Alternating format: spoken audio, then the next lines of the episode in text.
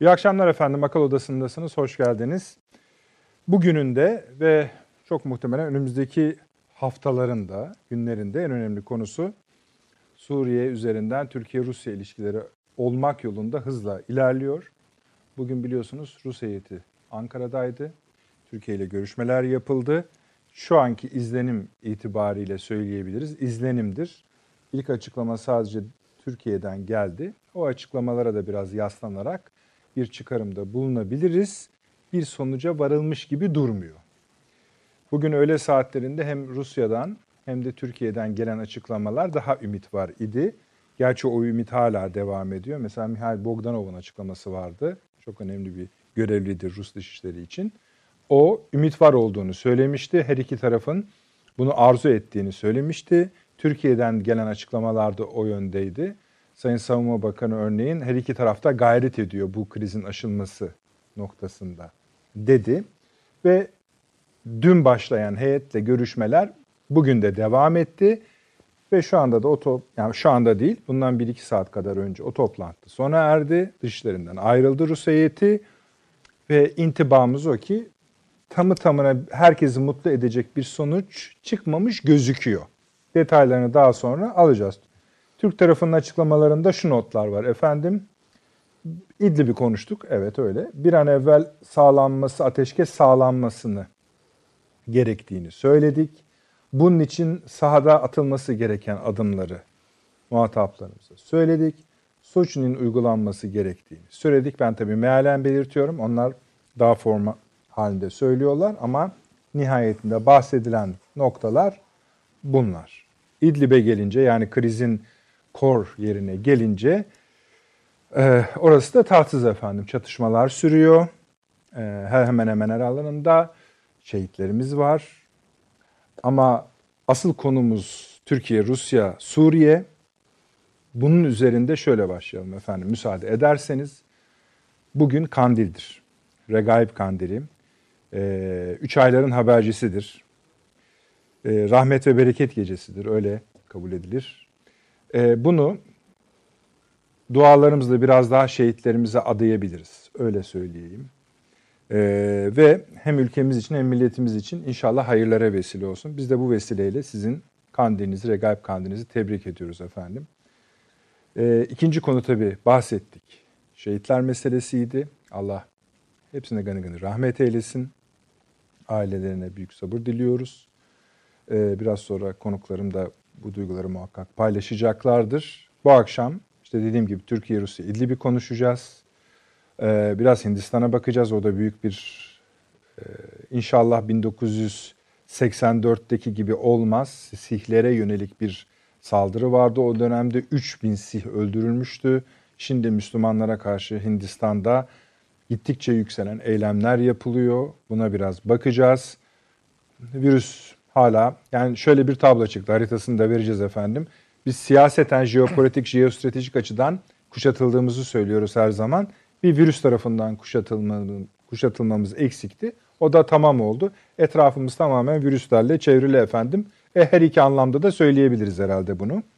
İran'a bakacağız. ABD'de seçimlerle ilgili ilginç gelişmeler var. Onlara bakacağız. Ama tabii ki giriş konumuz ha, 28 Şubat'ın yıl dönümü biliyorsunuz. Ona da muhakkak bir pencere açmak gerekiyor. Hatta mecburiyeti vardır. Çünkü onun uzantıları olan konular bugün yine gündemimizde. Ama dediğim gibi Türkiye, Rusya, İdlib'le başlayacağız efendim.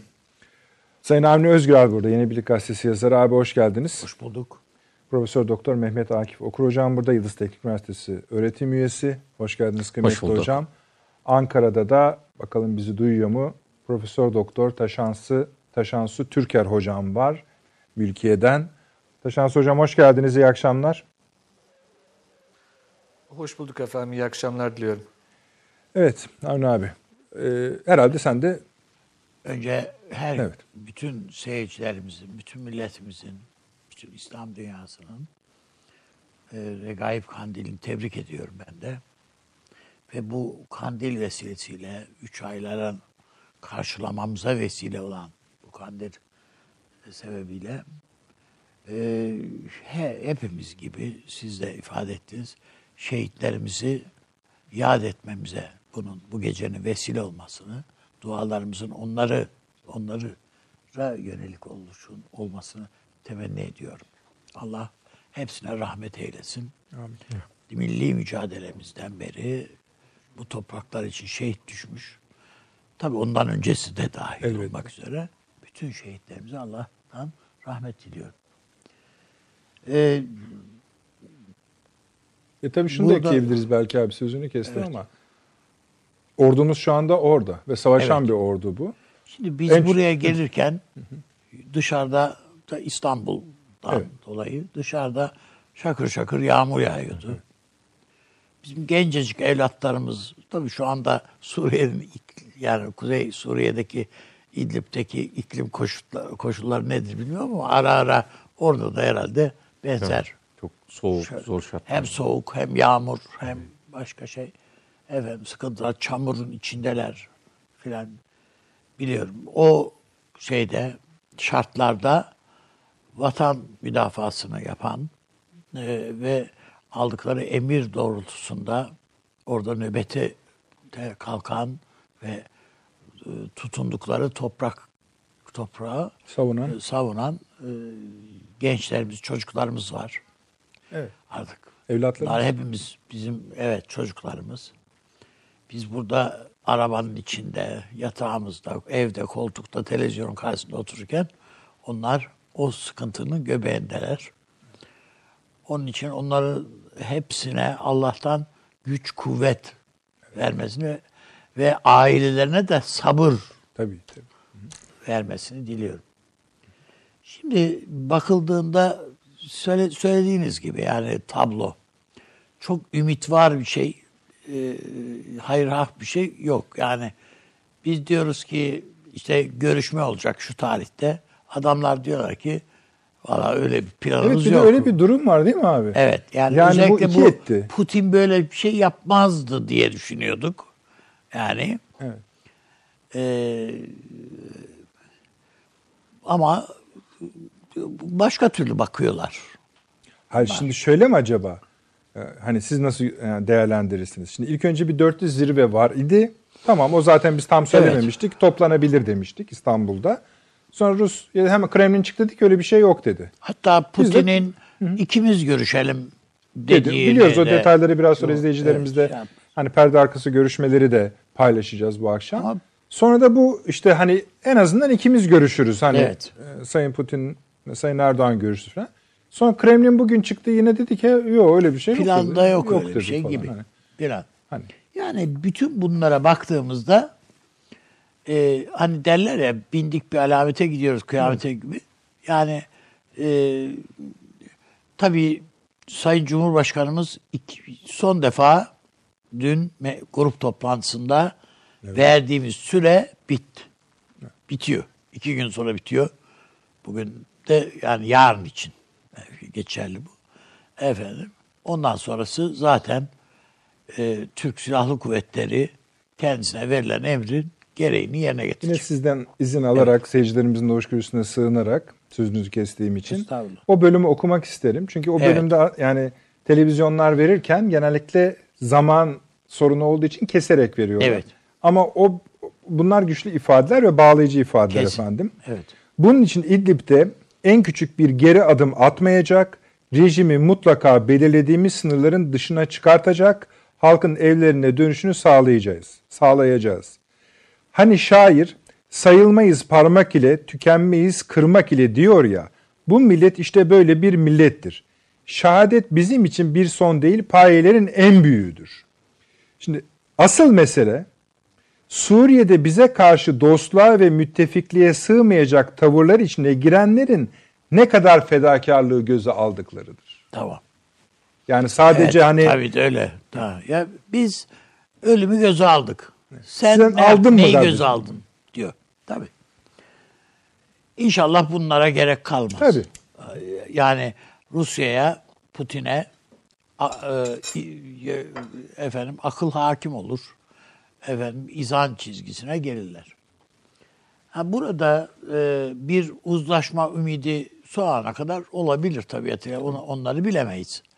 Ama Türkiye'nin kararlılıkla hareket etme noktasına geldiği artık gayet açık. Ha, daha ne desin ki bir de? Tabii. Şimdi bugün o bizim kontrol noktalarımızdan ikisinin e, elin ayağının serbest kaldığı yapılan harekatla o anlaşılıyor. Ya Orada bir rahatlığımız var bu ele geçirilen kasabayla birlikte. Ama geri kalanlarda evet geri kalanlarda yine o kuşatılmışlık devam ediyor. Hava e, sahasıyla alakalı olarak gerek Sayın Cumhurbaşkanımız e, gayret sarf ediyoruz dedi.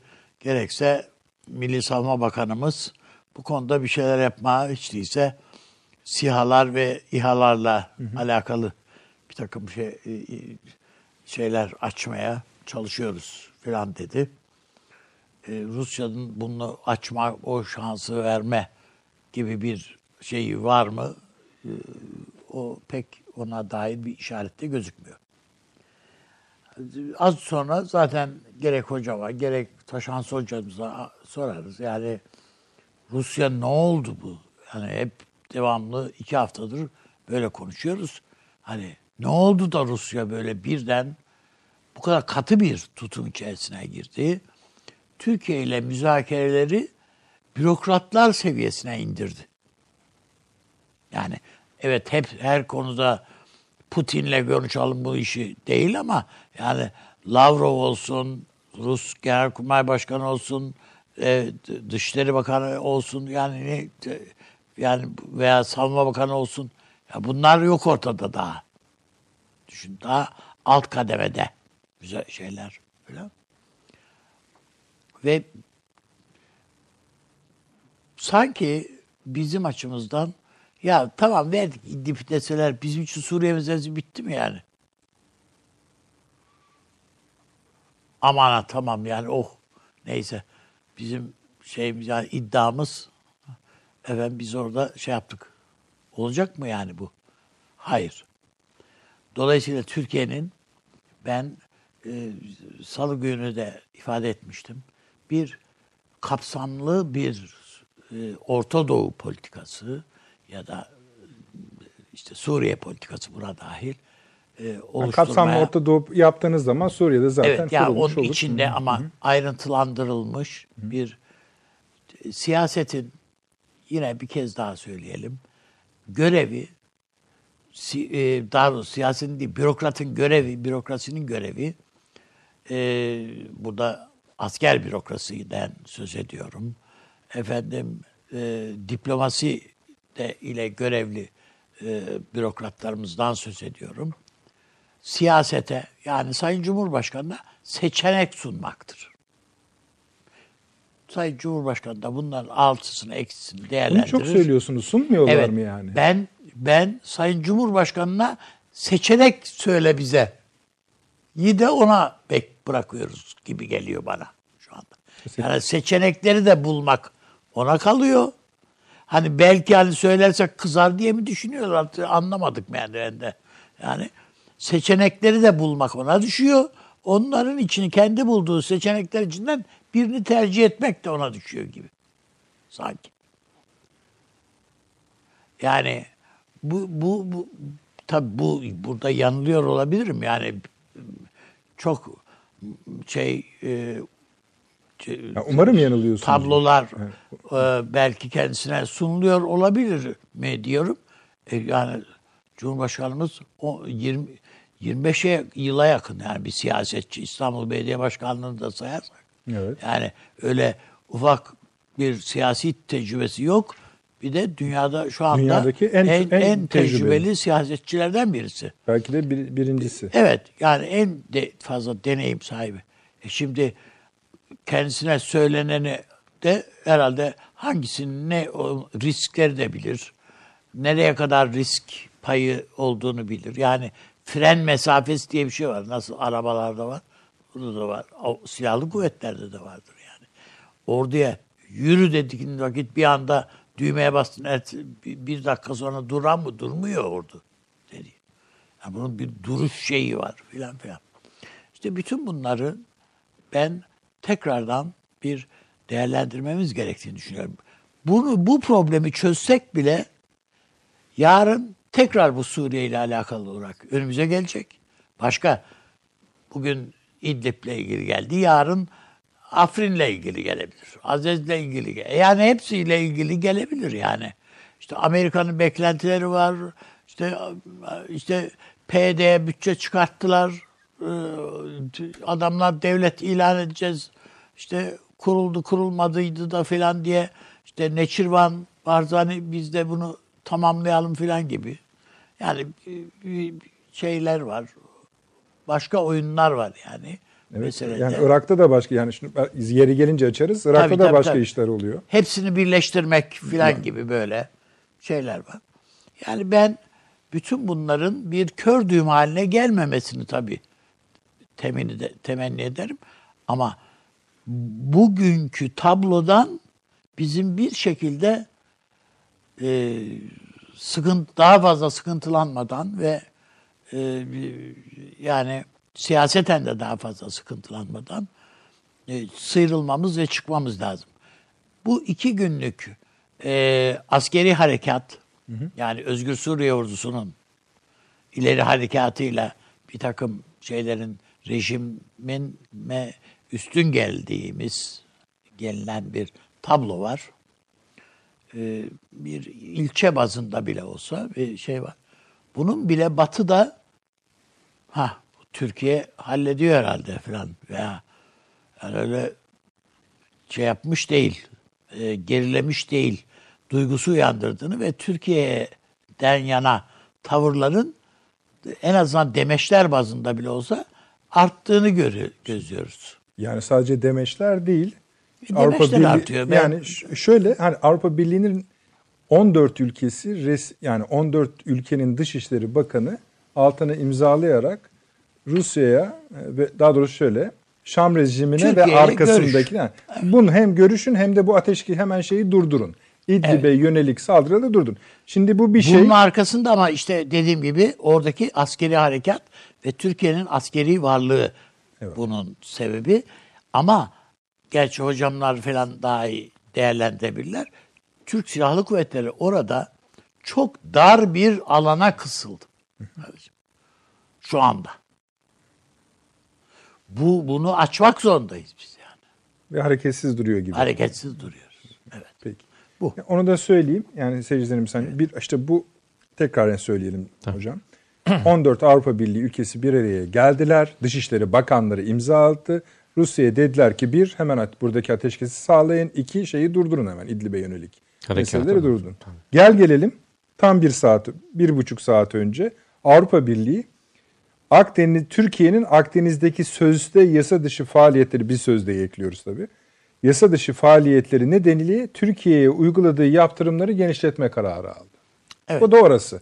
Yani Suriye'de böyle, Akdeniz'de böyle nasıl oluyor bilmiyoruz. Aynı Avrupa Birliği bu. Öyle Onu da duyurmuş. Yani uluslararası siyaset böyle çalışıyor zaten. Alman Dışişleri Bakanı da Güvenlik Konseyi'nde bugün yine konuştu. Savaş suçu işliyorsunuz dedi. Valla işte o sen bölüm de var. Şimdi o bölüm de var da bu nasıl çalışacak dedi. ben bilmiyorum hocam. Şimdi neyse onu da konuşalım. Yani burada bir de gerçekten savaş suçu işleniyor. Tabii. Yani şakası, Hiç yok şakası bunun. yok E, diyelim ki bir şekilde Suriye meselesi halledildi. Ben bunların hiçbirinin mahkemeye falan çıkacağına inanmıyorum uluslararası. Ee, nerede çıksın ya? E, işte o gitti. Ölenler Ya gitti kardeşim yani. yani öyle Bebekler, tabii. çoluk, çocuk bilmem. Neyse. Yani konuşacağız tabii. E, yalnız Avni abi geçmeden evvel şunu bir... Bu e, Sayın Savunma Bakanı'nın hava sahası... ilk önce Sayın Cumhurbaşkanı söyledi biliyorsun. Bu hava sahası ile ilgili bir Problemimiz var sahası. ama aşacağız. Aşma yollarını arıyoruz. Arıyoruz. Arıyoruz. Sonra Sayın Akar bugün çıktı. İşte sizin dediğiniz SİHA'lar ve e, İHA'lar. İHA'lara falan hani demek ki içeride bu konu bayağı konuşuluyor. Yani bir tek Konuşuldu bir ya da. şekilde kilit kilitli çözmek zorundayız. Yani harekatı bir harekat yapabilmenin koşulları var. Yani bizim diyelim ki Adam nasıl mesela desteklediği Şam rejimini şöyle bombalayıp... bizim yerden havaya Evet. şeylerimiz diyelim ki 4000 metre e, menzilli. Tam şeylerini bilmiyorum ama o civarda. E, oysa e, savaş uçakları yani bu bombardımanı gerçekleştiren Rus hava kuvvetleri e, isterse kuyruklarında e, Suriye Patriot'nin arması olsun fark etmiyor. Bu uçaklar e, kimisi 8 bin metreden falan geliyor yani. Onun için biz buna bir şey e, Patriot da meğersem Amerika'da da yokmuş. Baksana. Onunla ilgili benim bir teklifim var. Yeri gelmişken isterseniz Ha, mesela. söyleyeyim. Ya teklifinizi ona göre yapın. Adamlarda yok Patriot Ha, ya. Ben buldum. Ha, bulmuş. Bu- ha, hocam, bir yerden getirtecek hocam. Evet. Tamam onu yeri şey yapacağım. konuşalım hocam. Şimdi ye isterseniz çok Tamam, kısa bu oradan- önemli olduğunu düşünüyorum çünkü. Ha, Pet- ha, peki buyurun. Şimdi e, bildiğiniz gibi bizim Katar'la savunma anlaşmamız var. Evet. Katar e, 2014'te 10 batarya Patriot e, sipariş etmişti Amerika Birleşik Devletleri'ne ve bunların teslimatı yapıldı. Ekim 2019 itibariyle de kurulumları yapıldı. Şu anda Katar'ı tehdit eden kriz hem İran yönüyle hem de Körfez yönüyle dinmiş vaziyette. Aslında hani Türkiye isterse Amerika'da Türkiye'yi İdlib'de desteklediğini söylüyor. Yani satış sözleşmelerinde bir Amerikan onayına ihtiyaç varsa Vardır. Onu o, vermeleri lazım. Eğer destek sözleri Evet. hakiki ise en azından onu da test edilmiş olabilir. Bir kargo uçağıyla birkaç gün içinde onlar buraya gelebilir. Ama Bir de nasıl ellerinde Patriot yokmuş ya? işte Valla ben anlamadım yani. Vah Yok diyor ama adam. Biz onlara S-400 Yani bize satalım. komi- biz komik gibi geliyor bize. Ama yokmuş meğersem.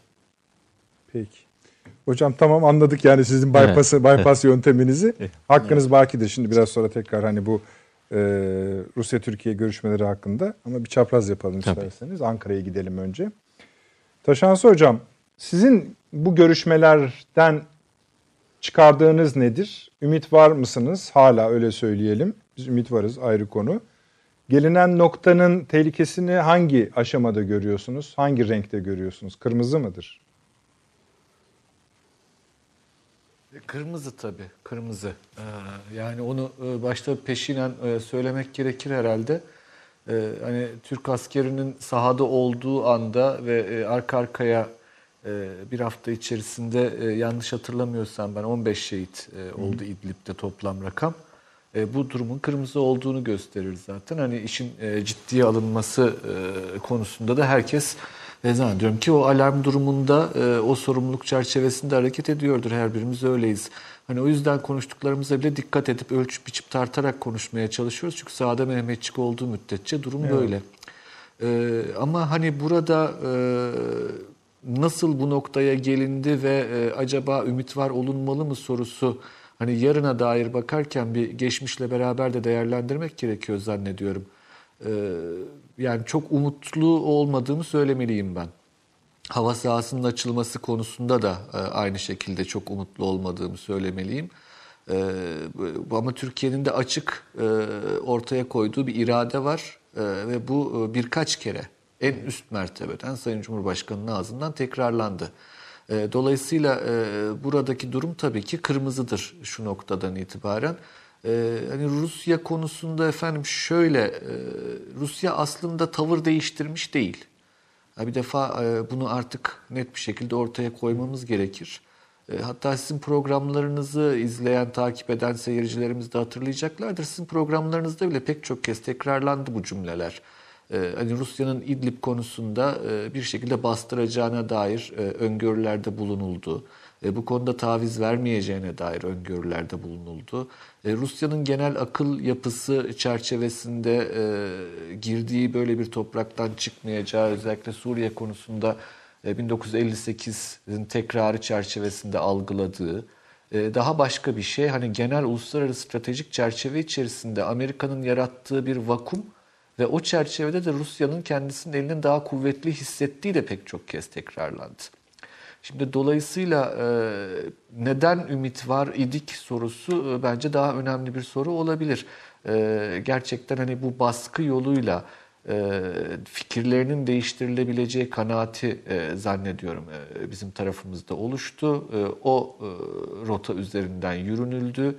E, Eğer ki e, biz tabii ki bilemiyoruz görüşmelerin içeriğini bir de şöyle düşünelim şimdi heyetler arası görüşmeler, bakanlar arası görüşmeler ama en üst düzeyde devlet başkanları arasında görüşmeler içerisinde e, bizim bilemediğimiz başka konular hakkında da e, çeşitli pazarlıklar, e, sözler verilmiş, alınmış ol, olabilir. Yani bütün bunları bilemediğimiz için zaten çok da net konuşamıyoruz ama bilebildiğimiz kadar basına açık olan görüşme kayıtlarına ve açıklamalara baktığımızda aslında Rusya'nın o çizgiyi devam ettirdiğini görüyoruz. Hani Soçi anlaşmalarında da bunu birkaç kere tekrar etmiştik sizin programlarınızda da. E, yapılamayacak bir iş olduğu biline biline yani e, işte oradaki silahlı grupların ayrıştırılması, ağır silahlarının teslim alınması, bunların geri çekilmesi vesaire bu, bu olacak bir şey değil. E, o zamandan zaten Türkiye'de e, bunun e, ne kadar yapılabilir olduğunu e, karşı taraflara karşı tarafa da belirterek zannediyorum ki bu anlaşmalar yapılmış olmalı. E, ama şu anki duruma baktığımızda hani genel olarak Rusya'yı e, bilen tanıyanlar için başka konularda eğer e, pazarlıklar sürmüyorsa eğer yani bu, bu işler çünkü elinde sonunda bir al-ver işidir. Ee, ama İdlib konusunda sadece bizim e, elimizdeki bilgiler çerçevesinde yürüyorsa e, benim çok e, umudum olmadığını, yine bu görüşmelerin bir, bir nevi oyalama görüşmelerine döndüğünü e, ve dolayısıyla e, reste rest gibi bir durumun e, karşılıklı olarak ortaya konduğunu söyleyebiliriz. E, artı başka bir şey, e, şimdi e, geçen programlarınızdan birinde bahsetmiştik bu Sayın Rusya Büyükelçisi, Rusya'nın Ankara Büyükelçisi'nin açıklamalarındaki yapıcı olmayan hususlar diye nazikçe belirtmiştik. Yani şunu unutmamak gerekir, tabii ki diplomatik ilişkilerde kişisel faktör önemlidir.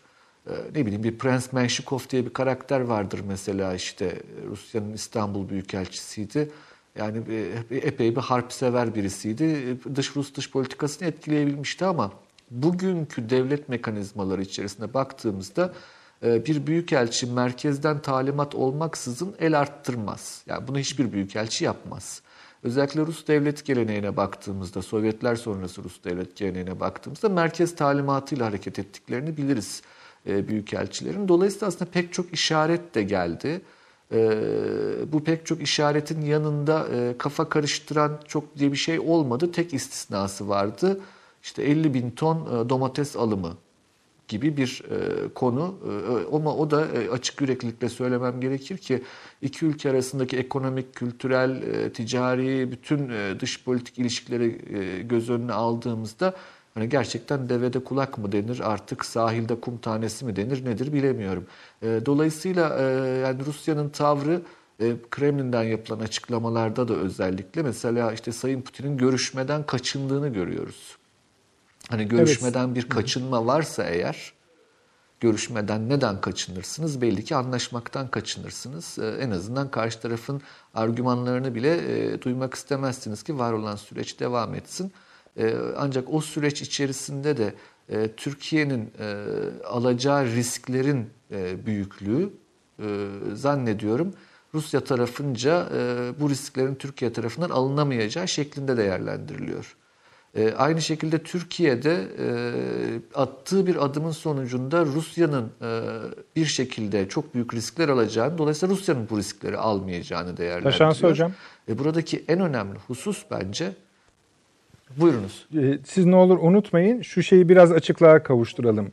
Putin'in Suriye konusundaki görüşmelerden kaçındığını aslında kaçtığı diyebiliriz ona rahatlıkla söylüyoruz.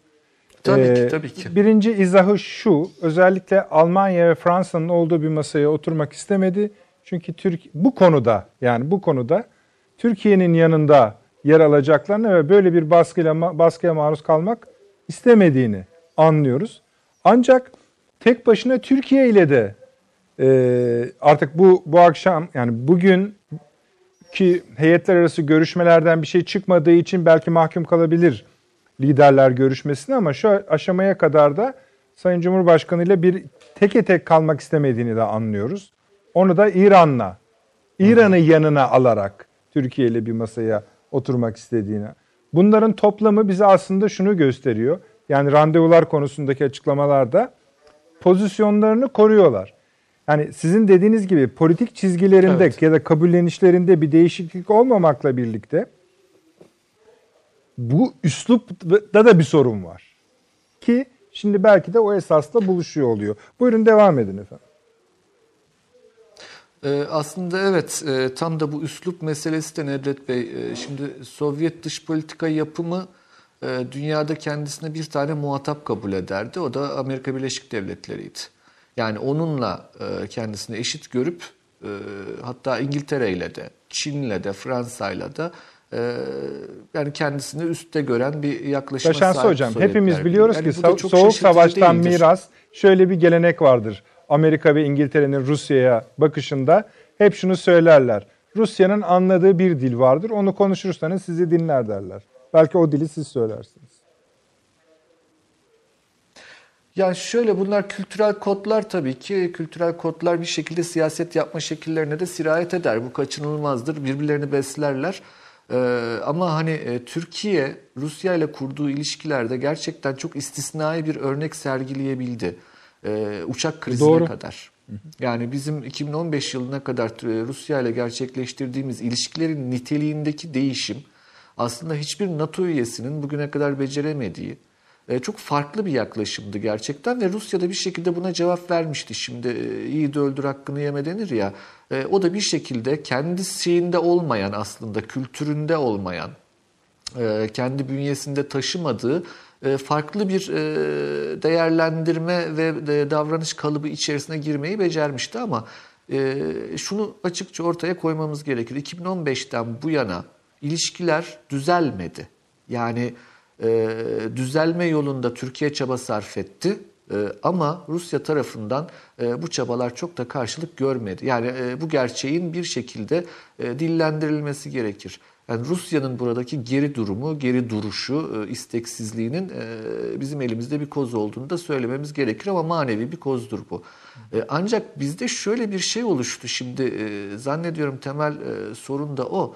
E, Bazı şeyleri görmezden gelmeyi e, biz seviyoruz aslında. Yani e, aslında çok açık olan, söylenen şeyleri e, bu bir siyaset yapma şekli midir bilmiyorum. Yok aslında siz onu öyle demek istemiyorsunuz gibi bir cümleyle savruşturmak yani Rusya karşısında çok gerçekçi değil. Yani kimse de yapamadı ve Rusya Türkiye'ye karşı aslında daha önce de sahip olmadığı ne yazık ki sadece 19. yüzyılda sahip olduğu başka bir paterne döndü 2015'ten sonra. E, O da oyalama, kandırma e, ve bir hiyerarşik bakış geleneği ne yazık ki. Yani e, kullanılan dilde mesela e, hani Türkiye'nin ısrarla altını çizdiği husus şuydu. İki komşu birbirine muhtaç, birbiriyle iyi olduğu zaman dünyaya da barış sağlayabilecek, bölgeye barış getirebilecek bir potansiyele sahip olan bu iki ülkenin beraber iş yapma kültürü, ekonomik anlamda, kültürel anlamda, stratejik anlamda geliştirilirse eğer sadece bölge barışı bile değil, dünya barışına büyük katkı sağlayacaktır.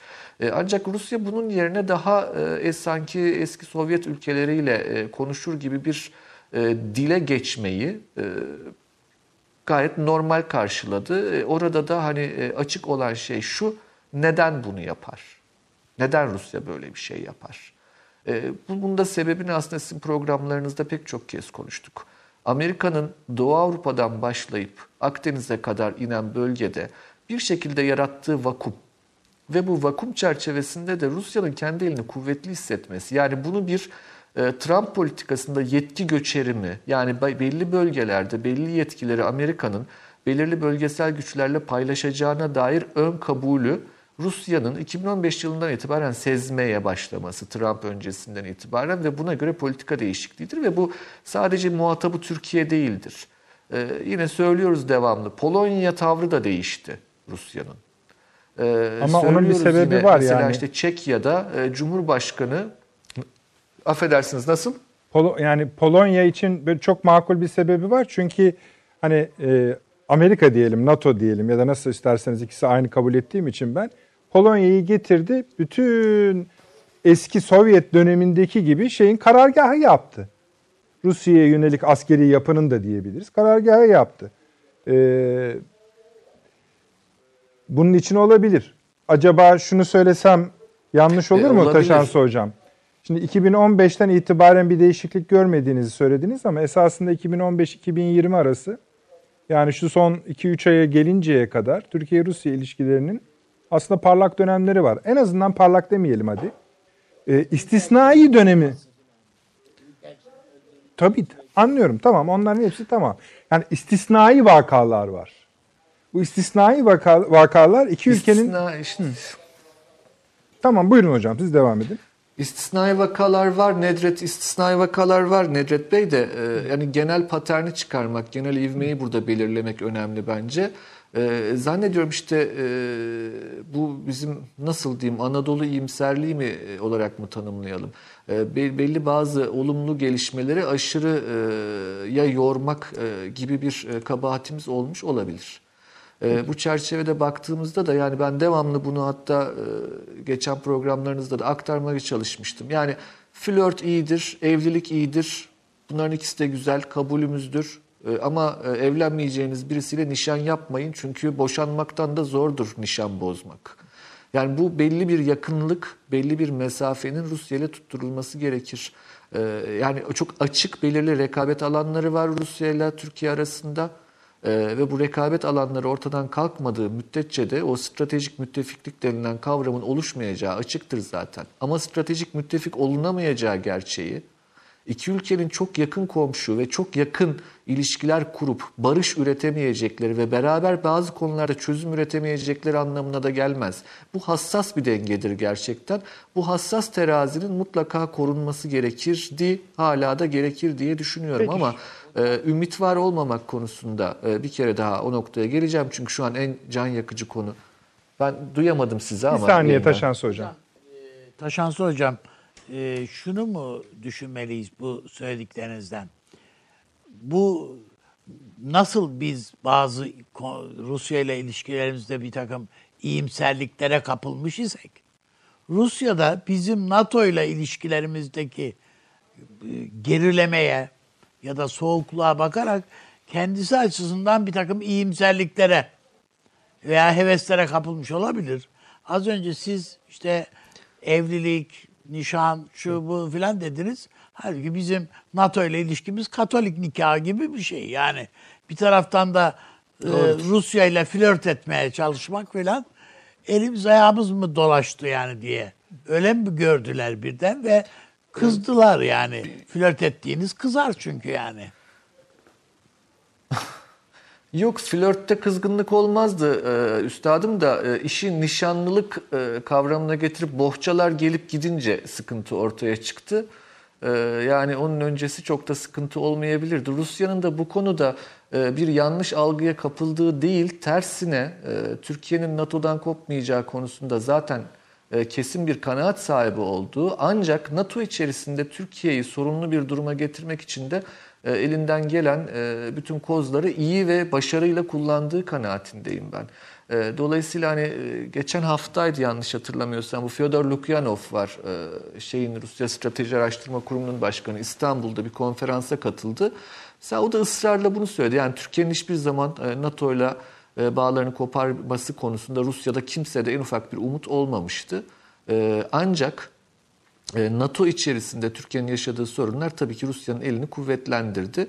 E, Bu, bu bir hakikat. E, Bu bunlar kaçınılmaz mıydı değil miydi bu tartışmalara hiç girmiyorum bile zaten. Hani e, zaten süreç hep beraber yaşandı gördük. E, Ama e, mesela şey konusunda işte belirli e, Rusya'nın nasıl davranabileceği konusundaki e, algılar konusunda geçen haftalarda da ben e, söyleme şansı bulmuştum. Yani belirli yetkilere sahip olan insanların e, doğru bilgi verme gibi yükümlülüğü olduğuna inanırım ben. Yani mesela işte Rusya'da farklı gruplar var. Aslında Putin Rusya'yı yönetmiyor e, gibi bir açıklama kesinlikle doğru değil. Evet, evet, bunu ben de duydum, e, Bir Taşan Hocam. orkestra gibidir, kusursuz. Evet bunu ben de duydum. Ona bir yani bu Nasıl kamuya Bey duyamadım. bunu ben de duydum diyorum. Yani duydum dediğim hani böyle yani en ulusal haber kanallarından birinde çıkıp söylendi bu. Yani hani şöyle de söylendi hatta onu söylemekte beis yok. Kamuoyuna yansıyor çünkü. Ee, hocam mesela hani e, ne diyoruz biz e, Trump için? Orada iki başlılık var Amerika'da. Kurumlar Hakikaten düşünüyor. somut verileri de var. Şimdi Suriye'deki bu krizi ya da İdlib'deki bu gerilim hattını izah etmek için Rusya'ya da aynısını söylersen garip bir şey olur.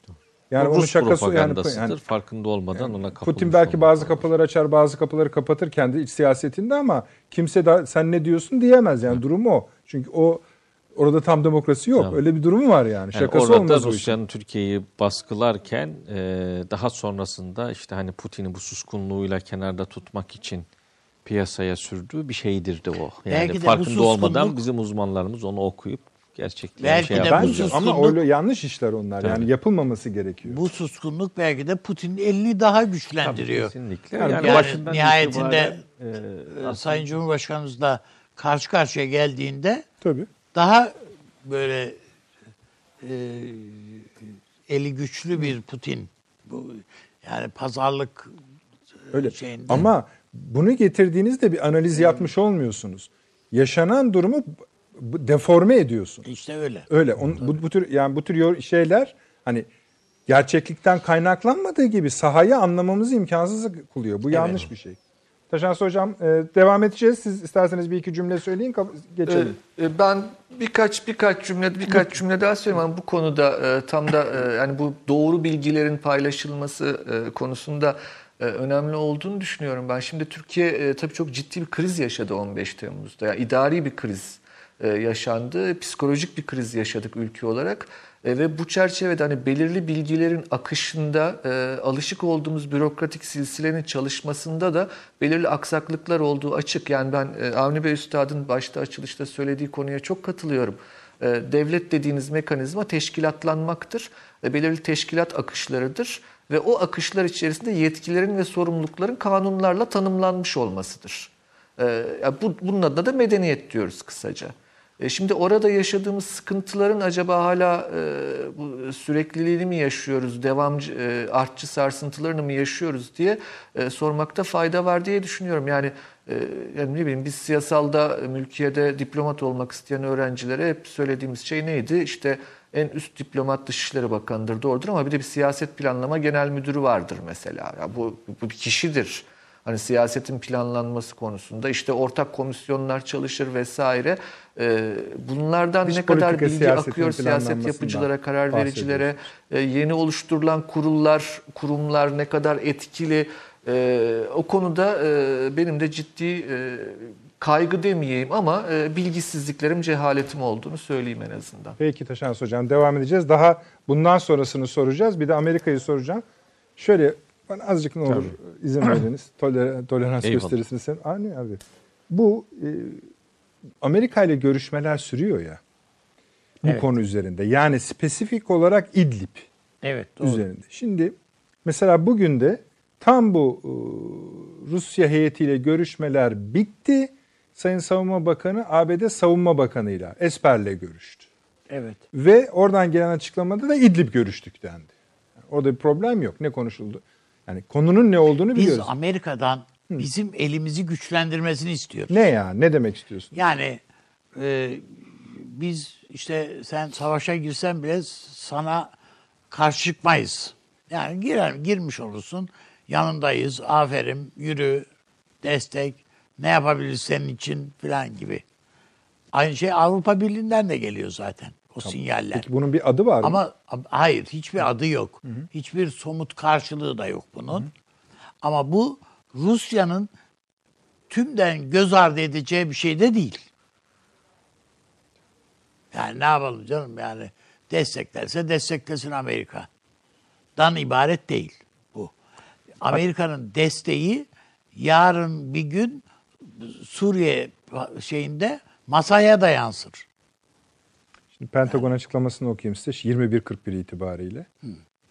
Pentagon A- Bakan Esper ile Bakan Akar görüşmesine ilişkin açıklamasında Anadolu Ajansı'nın efendim haber. İdlib'de Türkiye ile birlikte çalışmaların çalışmanın yollarını arıyoruz Evet. demiş. Bu sizin dediğiniz şey Muhtemelen işte istihbarat bilgisi verecektir. Yani bize sen hava sahasını açamıyorsun veya onun için bir şey yapamazsın ama biz sana uydudan destek veririz. Bu uydu falan önemli. İki, yani e, bir de dinleme sistemleri var Amerika'nın. Yani bu Rusya'yı falan. E, bu şey yapılabilir, göz ardı edilebilir bir şey değil yani. Ben biraz ileri gitsem müsaade eder misiniz bu konuda? Estağfurullah tabii. Şu, yok hayır bildiğimden değil de sormak açısından ileri git. Mesela NATO şey yapar mı? Uçuşa yasaklı bölge ilan eder mi? Yok. et- Yok. Hayır öyle bir şey. Şimdi Yani fakat onlar Ruslar bunların tabii askeri hiçbirine, şeyler e, kararlar. tabii. o mümkün değil. güvenmezler ve Evet. e, açıktan destek açıklaması verilmese bile onu şöyle de yorumlayabilirler. Bizim e, Türkiye ile çatışmaya girmemizi, Türkiye'nin meseleye angaje olmasını istiyorlar. Yani Amerika'nın açıklama gelmediği için Rusya'nın daha taarruzkar davranmasını ve çatışma çıktıktan sonra Rusya'yı bu çatışmaya e, saplamak isterler diye de düşünürler. Tabii. Yani e, açık destek gelse de gelmese de Ruslar bu temasların varlığını ve hani bu trafiği dikkate alırlar. Anladım. Ee, Ama ben de- istihbarat pay- paylaşımı için e, yani ağırlıkla budur. İkincisi PYD'yi sahada çekebilirler geriye. Peki. Yani Türkiye ile çatışmadan uzak durun diyebilirler. Yani Türkiye'nin karşısındaki gücü e, İran seviyesine indirebilirler mesela. Zaten Suriye diye bir ordu yok karşısında. Yani e, Amerika bu kadarını yapabilir yani diye düşünüyorum. Şimdi şöyle Ama söyleyeyim. somut olarak bu bize neyi sağlar dersen o çok fazla bir şey sağlamaz. Peki. Şimdi yani bu bu e, uçuşa yasak İdlib'de uçuşa yasak bölge ifadesini ve NATO'nun böyle bir şey yapar mı yapar e, fikri bugün Hürriyet gazetesinde bir yazarımız tarafından kaleme alındı. İlk okuduğumda bana da öyle geliyor. Hala da öyle geliyor. Sizin dedikleriniz gibi geliyor. Yani Evet. bunun pek yani şeyi. öyle fa- iyi fantaziler mezeler var. Yani. İşte biraz önce Taşansı hocam hani bir para, şey cep açtı ya böyle söyleyenler var diye. Biz kişilerle uğraşmıyoruz. Ama bakın o cümleleri okuyayım ben size. Ee, Türkiye de Rusya'ya karşı ABD ve NATO kartıyla elini güçlendirmeye özen gösteriyor. Milli Savunma Bakanı Hulusi Akar, NATO'ya elinizde savaş uçaklarınız, helikopterleriniz var. Türkiye'nin yanındayız demeyi bırakın. Gücünüzü gösterin diyoruz demek suretiyle bunu ifade etmişti. Türkiye, NATO'dan caydırıcı uçuşlar yapması, Patriot füze bataryalarını konuşlandırması gibi bir set halinde destek talep ediyor. Cumhurbaşkanı Erdoğan'ın ABD Başkanı Trump'la görüşmesinde ise burası İdlib üzerinde NATO'nun uçuşa yasak bölge ilan etmesi formülü konuşuluyormuş. Tabii Rusya anlaşmaya yanaşmaz ve hava sahasını Türkiye'ye açmamakta direnmeye devam ederse. Şimdi bu gerçek mi değil mi bilmiyorum. Ama benim aklıma yatmadı. Tamam doğrusu da akla Yapmaması yatmamasıdır. mıdır? Yapmaması. Tabii. Şimdi E peki şöyle. bunlar niye bunun mesela- aksi, bu, canım e, bunun bir adım ilerisi NATO'nun 5. maddeyi çalıştırmasıdır zaten. Ama ya bu uzman Hani bütün bunların e, şöyle hiç yani. konuşulmadığını da tabii varsaymamamız lazım. Ha bizim ki bizim aklımızdan geçmiştir bunlar. hani konuşulmuş da olabilir. da, Masaya da gelmiş. Ve Ruslar da bunu da dikkate alırlar. Yani bu şöyle Tabii. bir şeydir. Yani bu aşamada olmayan bir şeyin çatışmaya iki aktör tam saplandıktan sonra olmayacağını da varsaymazlar. Bu öyle bir şeydir ki yani şu anda bizim bulunduğumuz kriz noktası efendim çok önemli bir kriz noktası. Yani iç içe hem Suriye iç savaşı, Suriye savaşı açısından hem bölgesel dinamikler açısından hem de küresel dinamikler açısından çok uzun yıllardır birikip gelen pek çok dinamiğin kilitlendiği bir yerdeyiz. O yüzden de yani içinden geçtiğimiz şu işte 48 saatlik zaman dilimi e, çok hızlı seri temasları, görüşmelere vesaireye tekrar sahne olabilir. Ve o zaman tükenene kadar da aktörler pozisyonlarını mümkün olduğunca güçlü tutmaya çalışıyorlar. Çünkü ultimatom vermenin mantığı da odur.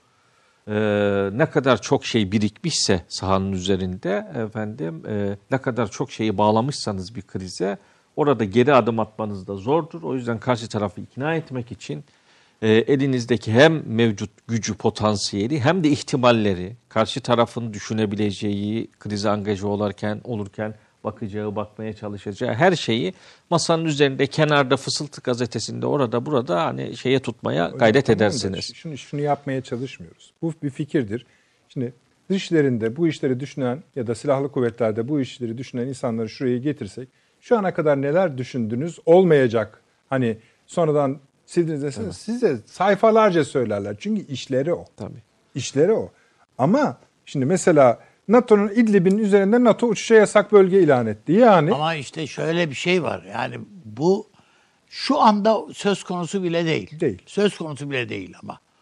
Ama yarın bu şöyle yani Amerika Türkiye'ye S-400'lerden dolayı kızıyor. Yok bilmem neden dolayı kızıyor. Şu niye görüştün Putin'le bu kadar sarmaş dolaş bu ne iştir filan filan. Bun, bunlardan dolayı kızıyor filan filan olabilir. Hatta NATO'ya acaba bu Rusya Türkiye'yi buradan çıkartsak mı ki lafları filan. Bunlar ama bu Amerika'nın Türkiye'nin Suriye'de e, bir NATO devleti olarak Suriye'de e, zor duruma itilmesini ne seyirci kalacağı manasına da gelmez. Yani o aşamada Amerika başka türlü bir karar alabilir. Avrupa keza NATO başka bir türlü karar alabilir. Tamamen yani silahlı müdahale kararı dahil buna. Yani alabilir. Türkiye Allah'tan hani bu- Amerikalılar o se- buna karşı çıkıyorlar. Tabii. Ya size o, kalsa o, o başka şöyle, bir şey yani. Şimdi ama. Türkiye buna güvenerek bu krizi tırmandırmıyor. Yani Türkiye'nin Bunu şimdiye kadar izlediği siyasetin efendim Ama Rusya düğümlendiği bunu bir yerdeyiz. görmezlikten gelemez Ama yani. Rusya bunu görmezlikten gelemez.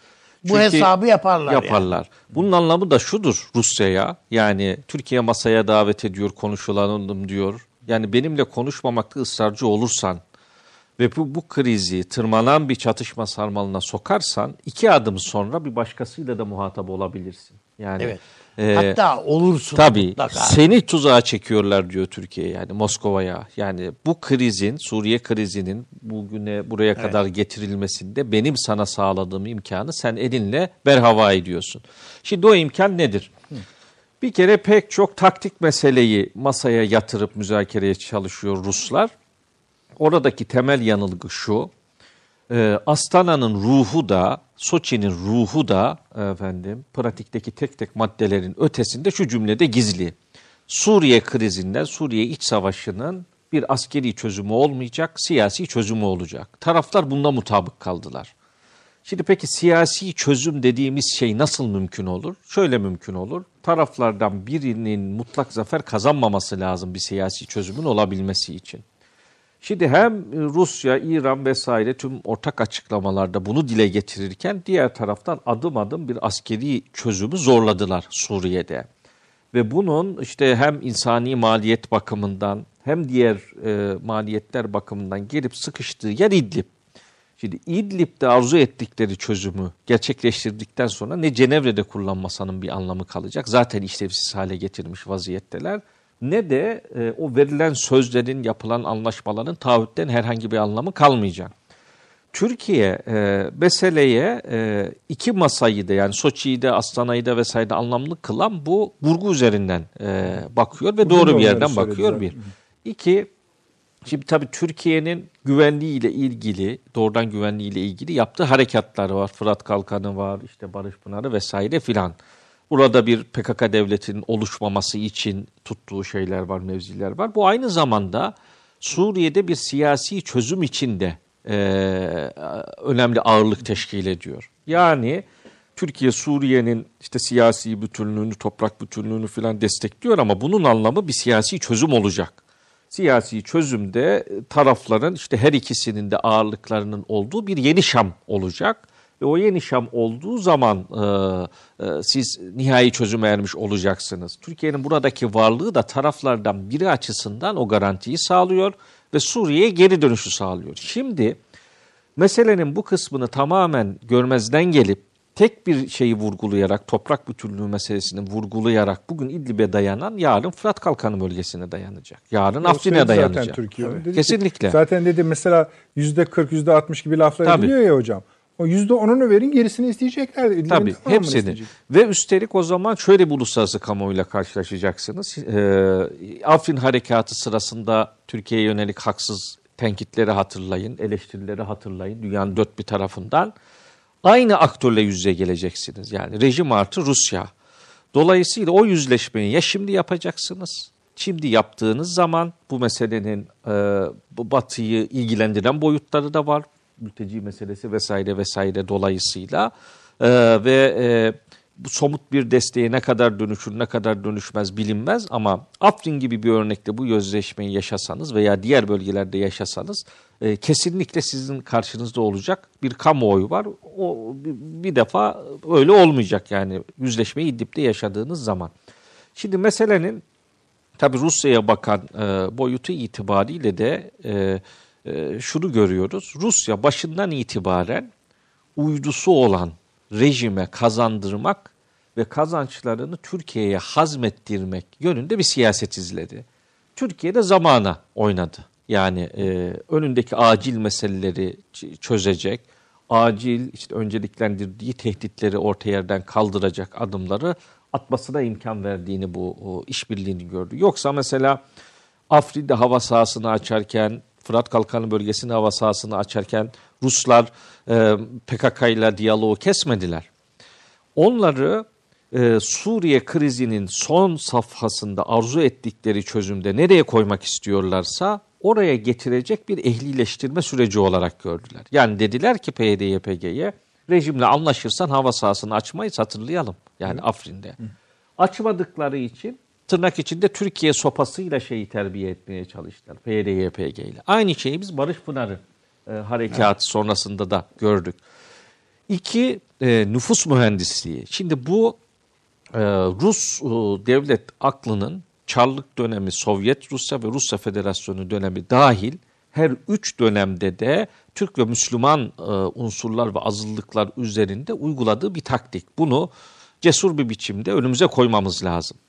Yani e, Küçük Kaynarca'dan alın, 93 Harbi'nden alın, Çerkes soykırımından alın. Tüm bu coğrafya e, Ahıskalıların sürgününden alın, Kırım Türklerinin sürgününden alın. Tüm bu coğrafyanın tamamını Ruslar e, katliam ve göç ettirmeyle dizayn ettiler. Yani Rus devletinin efendim genlerinde böyle bir siyaset var. E, işte Grozny şeyi dediğimiz iş işte Çeçenistan'da yapılanlar vesaire filan hani bunun öyle silinmiş, unutulmuş bilmem ne yapılmış filan bir hikaye olmadığını da gösteriyor. Şu anda ne yapılıyor? Şu anda şu yapılıyor. Suriye nüfusunun Türkiye'ye kendi daha yakın görebilecek olan kesimi sürülüyor ve kalıcı olarak sürülüyor. Yani geriye dönüşün şartlarını da ortadan yani kaldıracak. Es- Esad'ın yaptığı Rusya'nın ya, yadırgayacağı bir şey değil. Bir şey yani. değil bence Rus haklıyla da yapıyorlar. Evet. Yani şöyle bir yeni Suriye dizaynı var aklından. Nasıl bir yeni Suriye dizaynı? Şimdi Esed'e e, sunulan e, Rus anayasa teklifini düşünün. Ne diyorlar? Suriye Arap Cumhuriyeti değil, Suriye Cumhuriyeti. Ne olacak? PYD, YPG bu yeni devletin askeri unsurunun bir parçası olacak. Evet. Ondan sonra cema nüfus kompozisyonu değişmiş bir Suriye olacak. Şimdi bu Suriye için Amerika ve İsrail ile de pazarlık yapacaklar. İran'ı bu denklemden çıkarın. PYD, YPG'yi Şam'ın bir tarafına evet, koyalım. Evet. Esed'e de işte tüm bu zaferi ben kazandırdım. Zaten hani dayanabileceğin İran gibi bir payanda da kalmadı. O da denklemden çıktı diyecekler. Bu İsrail'in de kabulleneceği bir Şam olur. Rusya'nın da olur. Amerika Birleşik Devletleri'nin de olur. O yüzden bu göç vesaire hani tesadüfen ondan sonra acıma filan hani olmuş bir şey gibi bakarsak şeyi de anlamamış e, oluruz kanaatindeyim ben. Yani e, orta yerde olan gidişatı ve beklentileri. Şimdi Türkiye e, e, bu, bu meseleye kendisini önümüzdeki 10 yıllar boyu da e, ilgilendirecek bir e, boyutu olduğu için e, çatışmayı arzu etmese bile işin bu nüfus hareketliliği ile ilgili kısmı bakımından da önemli olan bir hatta şu anda duruyor. Yani Türkiye bu yığına yapmasaydı biz şimdi İdlib şehir merkezinden gelenle beraber göç dalgasının 2 milyona vurduğunu ve sınırımızı delip geçtiğini konuşuyor olacaktık. Ee, şu anda bu ultimatomun neticesi ne olursa olsun en azından bugün işte İdlib şehir merkezi boşalıyor mu, öbürü şu oluyor mu, bu oluyor mu konuşmuyoruz. Yani bir hatta şeyi tuttu Türkiye şu anda. Ee, akışı. E, akışı tuttu. Bundan sonra da krizin tabii yönetim e, evresindeyiz, sürecindeyiz. E, Türkiye e, bu dalganın yeniden kabarmasını ve yeniden hareketlenmesini bir e, engellemek istiyor. İki, muhataba da yani siyasi çözümün çözüm olduğunu, Rusya açısından en az maliyetli olanın da olacağını anlatıyor. Şimdi şöyle düşünün e, Türkiye'nin de terör Siz örgütü... onları söyleyin de Yani artık saate çevrilebilir süre kaldı. Tabii onu da konuşacağız. Ama hani şimdi muhataba da bir şey söylemeniz lazım. Yani şöyle e, şu, şu anlamda şimdi e, şöyle düşünün. Türkiye'nin de terör örgütü saydığı gruplar var orada. Şimdi 1 milyon insan Türkiye sınırına dayandı. Bu, bunların arasına bu gruplar sızmaz mı? Sızarlar. Bunların önemli kısmının birinci hasmı Rusya, Kafkasya. Yani şu andaki harekatıyla Putin Suriye'de bulunma gerekçelerimden bir tanesi bu terör örgütleriyle mücadele diyor. Ama kitlesel bir göçü zorlayarak bu örgütlerin de buradan aslında Kafkasya'ya giden yolunu açıyor bir. İki, Türkiye'nin de denetleyemediği gruplar var orada. Bunların Amerika Birleşik Devletleri'de istihbarat şu bu vesaire üzerinden bağları olduğu biliniyor, söyleniyor. Bu bir karşılıklı çatışmaya girdiği andan itibaren e, efendim hava gücüyle de e, şey yapamayacağı başka saldırılarla Suriye'nin içerisinde de yüz yüze kalabilir. Yani bu hibrit savaş, bulanık savaş dediğimiz şey e, iki tane aktör oluştuktan sonra araya pek çok aktörün görünür görünmez biçimde girdikleri, değişik saldırıları örgütledikleri, şey yaptıkları bir karmaşayı, kaosu beraberinde getiriyor. O yüzden Rusya için makul olan şey e, bir siyasi çözüm önemlidir ve ben siyasi çözüme bağlıyım taahhüdünü e, şey yapmak e, ne der onun adına yani o taahhüdün gereği olarak e, karşısında konuşan bir muhatap e, Türkiye'nin değerini bilmek olur. Türkiye açısından bunun maliyeti olmaz mı? Çok yüksek olur. Türkiye bu maliyeti bildiği için, karşısındaki aktörün de kim olduğunu bildiği için, şehitler vermesine rağmen Rusya'yı bir tarafa ayırarak e, çatışmayı ya da çatışma hattını e, rejim e, üzerinden kurmaya, söylemi de onun üzerinden kurmaya beri efendim gayret ediyor. Doğru da yapıyor. Neden doğru yapıyor? Çünkü bu bahsettiğimiz aktörlerin tamam işte Batı, Amerika vesaire filan e, bunlar e, Türkiye'nin Rusya ile çatışmasını, çatışmanın Türkiye'nin üzerine kalmasını arzu ederler ve Türkiye'nin ye- verecekleri destek de hiçbir zaman bu çatışmayı öyle işte kalıcı olarak çözecek e, bir şeye de erişmez. E, Ukrayna'yı düşünün. Şimdi yani Biraz sonra düşünelim mi? Tabii, Bir olur. reklama gidelim. Süremizi bayağı açtık. Ben ama şunu şey mi söyleyecektin abi? Yani ben bir tek şeyi Tabii. buna ekleyeceğim. Doğru bir şey. Ee, Türkiye'nin iç siyasetinde özellikle muhalefet tarafından seslendirilen bir şey var. Ya Esed'le görüş deniliyor değil mi? Tayyip Bey'e. Esed'in hakikaten karar verme ehliyetinin olduğunu varsayan bir anlayış. o Buna nasıl bir aşıldı. bu nasıl bir siyaset şeyidir, e, zihin zi- düşüncesidir? Bunu anlamak mümkün değil. Yani Türkiye esasında doğrusunu yapıyor. Esas muhatabını bulmuş vaziyette Türkiye. Rusya orayı Ya bura- buydu haline Evet yani bu burada Esad'ın Aa ben Türkiye'ye karşı ayıp ediyor. Bak onunla anlaştım. Hadi abi sana güle güle Rus diyecek bir hali yok ki. Böyle bir yetkisi yok yani. Onun için bu Türkiye'nin ana muhalefet partisi siyasetini bunun üstüne kuruyor ya. Olacak şey mi yani? Peki abi. Bunu da biraz daha üzerinde duralım. Reklamlara gidelim efendim. Kısadır hemen dönüyoruz. 30 saniye reklam arası. Postumuzu serdik. Post Öykü 2014'te bu sloganla matbaanın yolunu tuttu. Öyküyü merkezinde tutan dergi. Kurmaca metinler, makaleler, incelemeler ve röportajları da sayfalarına alıp iki ayda bir satış şubelerinin raflarında yerini alıyor. Şimdi siz bu kaydı dinlerken Post Öykü dijital dünyada da yeni bir öyküye imza atıyor. Atölyeler, ilginç dosyalar ve yazarların mutfağında olup bitenler. Tüm bunlar ve daha fazlası sayfalardan ekranlarınıza taşacak. Hadi Post Öykü ve GZT'yi sosyal medya mecraları üzerinden takip etmeye başlayın. Reklam arası sona erdi. Evet geri sayımda günleri artık saat olarak söyleyebileceğimiz bir döneme girdiğimizden bahis ederek reklamlara gitmiştik. Evet tatsız gözüküyor. Mehmet Akif Okur hocam da kalmıştık. O tatsız yerden bir şeyler söylüyordu. Evet. Söylemeye devam edin lütfen. Ee, biraz evvel de ifadeye çalıştığımız gibi yıllar boyunca birikerek gelen bir büyük krizin en önemli e, dönemeçlerinden belki de en önemli dönemecindeyiz. Önümüzdeki de 48 saatlik ya da 3-4 günlük zaman dilimi e, gerçekten önemli hadisenin nereye doğru evrileceğini göstermesi bakımından.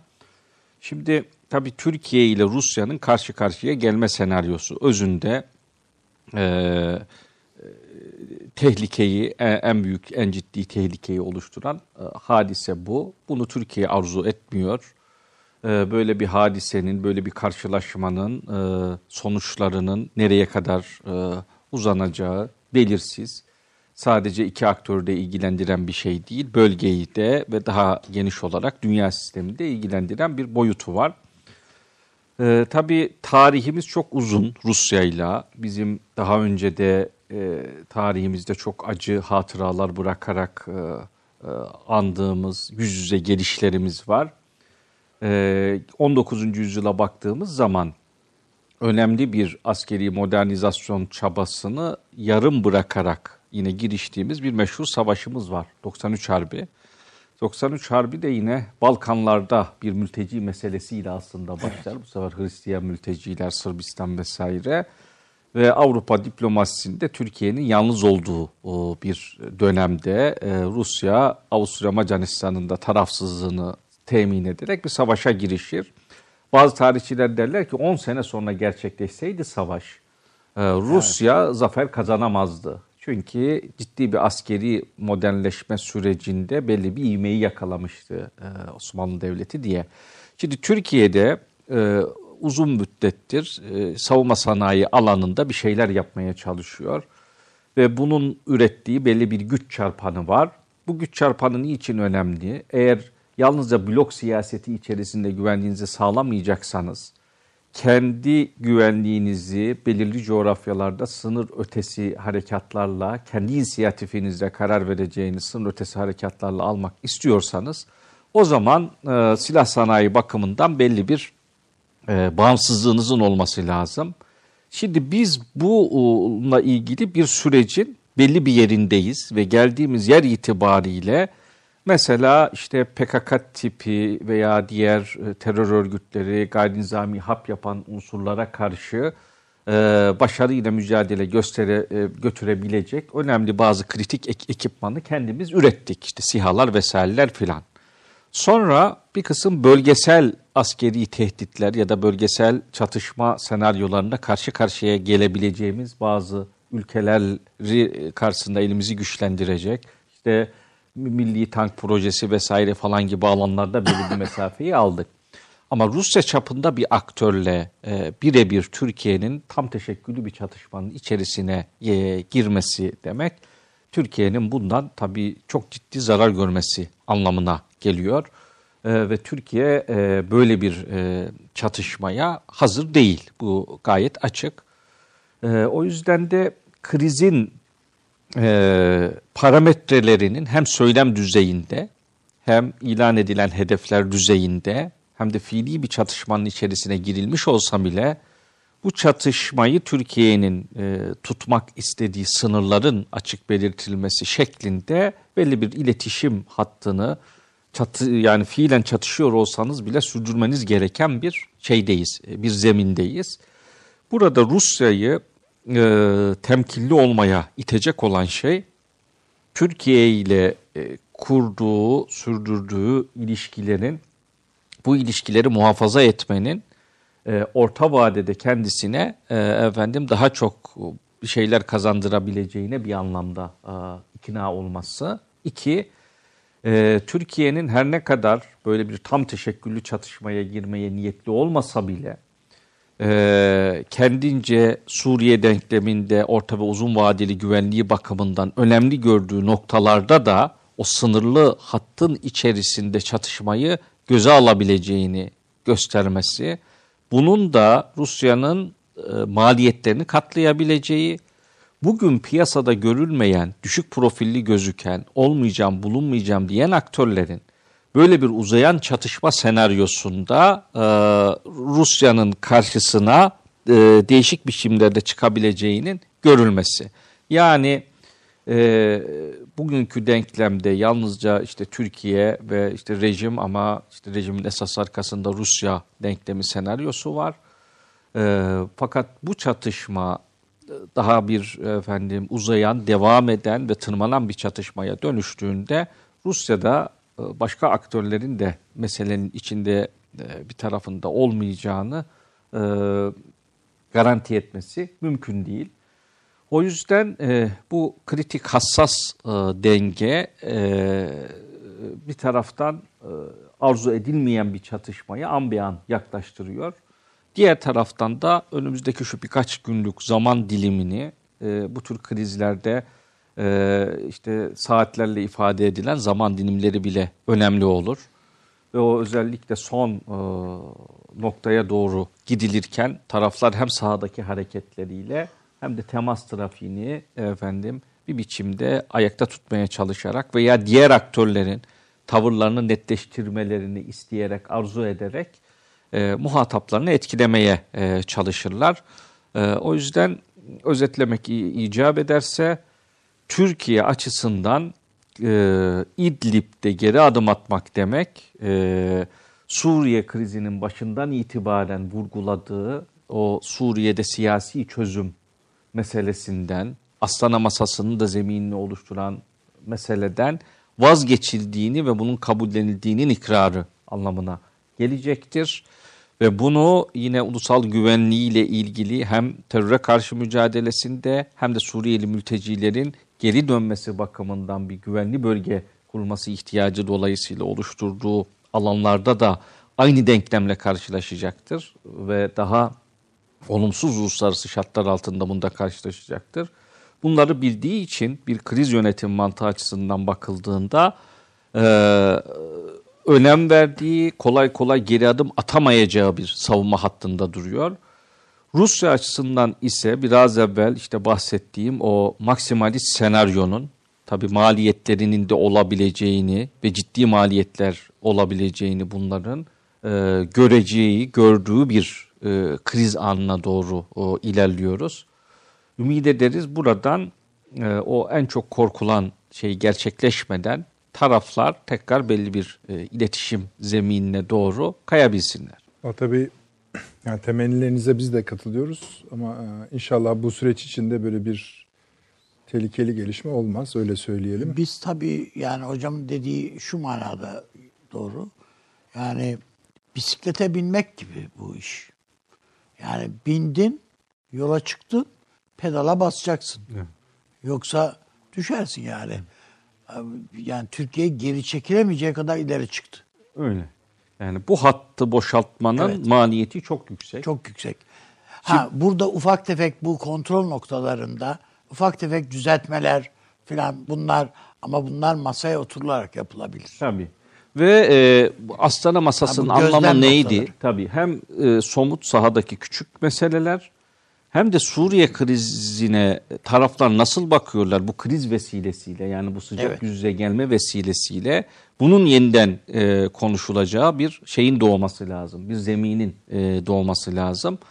E, aksi takdirde yani Suriye nüfusunu seyretmeyi kafasına koymuş, askeri harekatla bunu sürekli olarak gerçekleştiren ve e, askeri zaferin peşine düşmüş. Dolayısıyla işte masayı vesaireyi filan anlamsız kılacak bir e, şeyde ısrarcı e, bir e, e, süreci desteklemenin e, Rusya açısından da e, maliyetli olacağını gösterebilir bu kriz ve o yüzden meselenin bütünü üzerinde bir e, şey açmasını ümit Rusya'dan edelim. bir açıklama Açıklama. var. Ee, Türkiye isyancılara silah desteğinde bulunarak Suriye Suriye anlaşmasını ihlal etmiştir.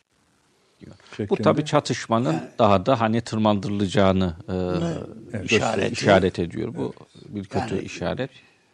Odur yani esasında e, bu Suriye ordu, e, milli ordusu dediğimiz yapılanmaya ya nasıl gördüğünün falan da. Şimdi çıplak gerçeklik de mesela tarih bunu nasıl yazacak diye hep merak ederiz biz olaylara şeylere bakıldığında. Suriye İç Savaşı'nda e, Birleşmiş Milletler'in istatistiklerine göre e, hayatını kaybeden sivillerin %90-95'inden rejimi sorumlu tutuyor. Şimdi o zaman şöylesine bir dramatik manzarayla karşı karşıyayız. Ee, Rus ve Fars ordularının işbirliğinde tarih boyunca en çok Arap öldüren lider olarak tarihe geçecek Esed. Çünkü Cezayir Savaşı'nda hayatını kaybedenlerin sayısını geçti. Efendim Irak'ın işgalinde hayatını kaybedenlerin sayısını geçti. Bu kıyıma maruz kalanlar. Şu anda da yoğun nüfuslu bir bölgede sivil yerleşim bölgeleri bombalanarak yoğun kış, kış şartları altında yüz binler ve milyonlarla ifade edilen bir kitle tekrar e, sürülüyor. Yani bunun askeri olarak hani tırmandırılmasının anlamı Şimdi buradaki bu. yalnız şöyle bir ama yani Rusya açısından şöyle. Bütün bunları yapan siz de biliyoruz, ben de biliyorum. Evet, suçlusu kim? Esed. Esed'i sahneden çektiğin anda elinizde kalıyor e, yapılanlar. evet. Yani Yapılanların sonucu eğer buna hani bir zafer Evet. vesaire bir şey diyecekseniz. Avni abi siz ne diyorsunuz bu risk konusunda? Ben e, özellikle bu son ifade ettiğin şeyi e, daha da bir adım daha çatışma hattına yaklaştığımızın bir işareti olarak görüyorum. E, o yüzden bir e, yani karar masasında karar masasında e, Allah da tabiatıyla Cumhurbaşkanımıza yardımcı olsun elbette. Onu isterim. Ama siyasetçimiz ve bürokratımız yardımcı olmalı. Yani burada yani Son 48 Sadece- saatin zaman çok- yönetimi çok öyle, süreç. e, önemli. masada yapılacak işler değil bazısı yani. Ee, Rusya ile görüşerek yapılacak işler değil. Doğrudan doğruya orada Lavrov'un, Rus Savunma Bakanı'nın ve Putin'in vereceği kararlar burada önemli. Ha, Türkiye başka türlü nasıl kararlar alabilir? Mutlaka o seçenekler işte demin yani programın başlangıcında söylediğim. Bunlar Sayın Cumhurbaşkanı'nın önüne gelme, gelmeli, gelmiştir de herhalde. Ayrı yani elbette Sayın Cumhurbaşkanımızın söylediği doğru. Türkiye bizim ordumuz, bizim milletimiz için tabii şehadet ulaşabileceğimiz me- fert fert ulaşabileceğimiz en yüksek me- mertebe. Hepsini göze almış olduğumuz gerçeği de tarihin tarih zaten onu kanıtlıyor. Ama bundan ibaret değil yani sadece olay. Efendim e, daha e, yani Türkiye-Rusya ilişkilerinin daha hararetli bir boyutuna geçeceğiz biraz sonra. Çok kısa sadece 120 saniyelik bir reklamımız var. Yani tanıtımımız var. Ondan sonra tekrardan huzurlarınızda olacağız efendim.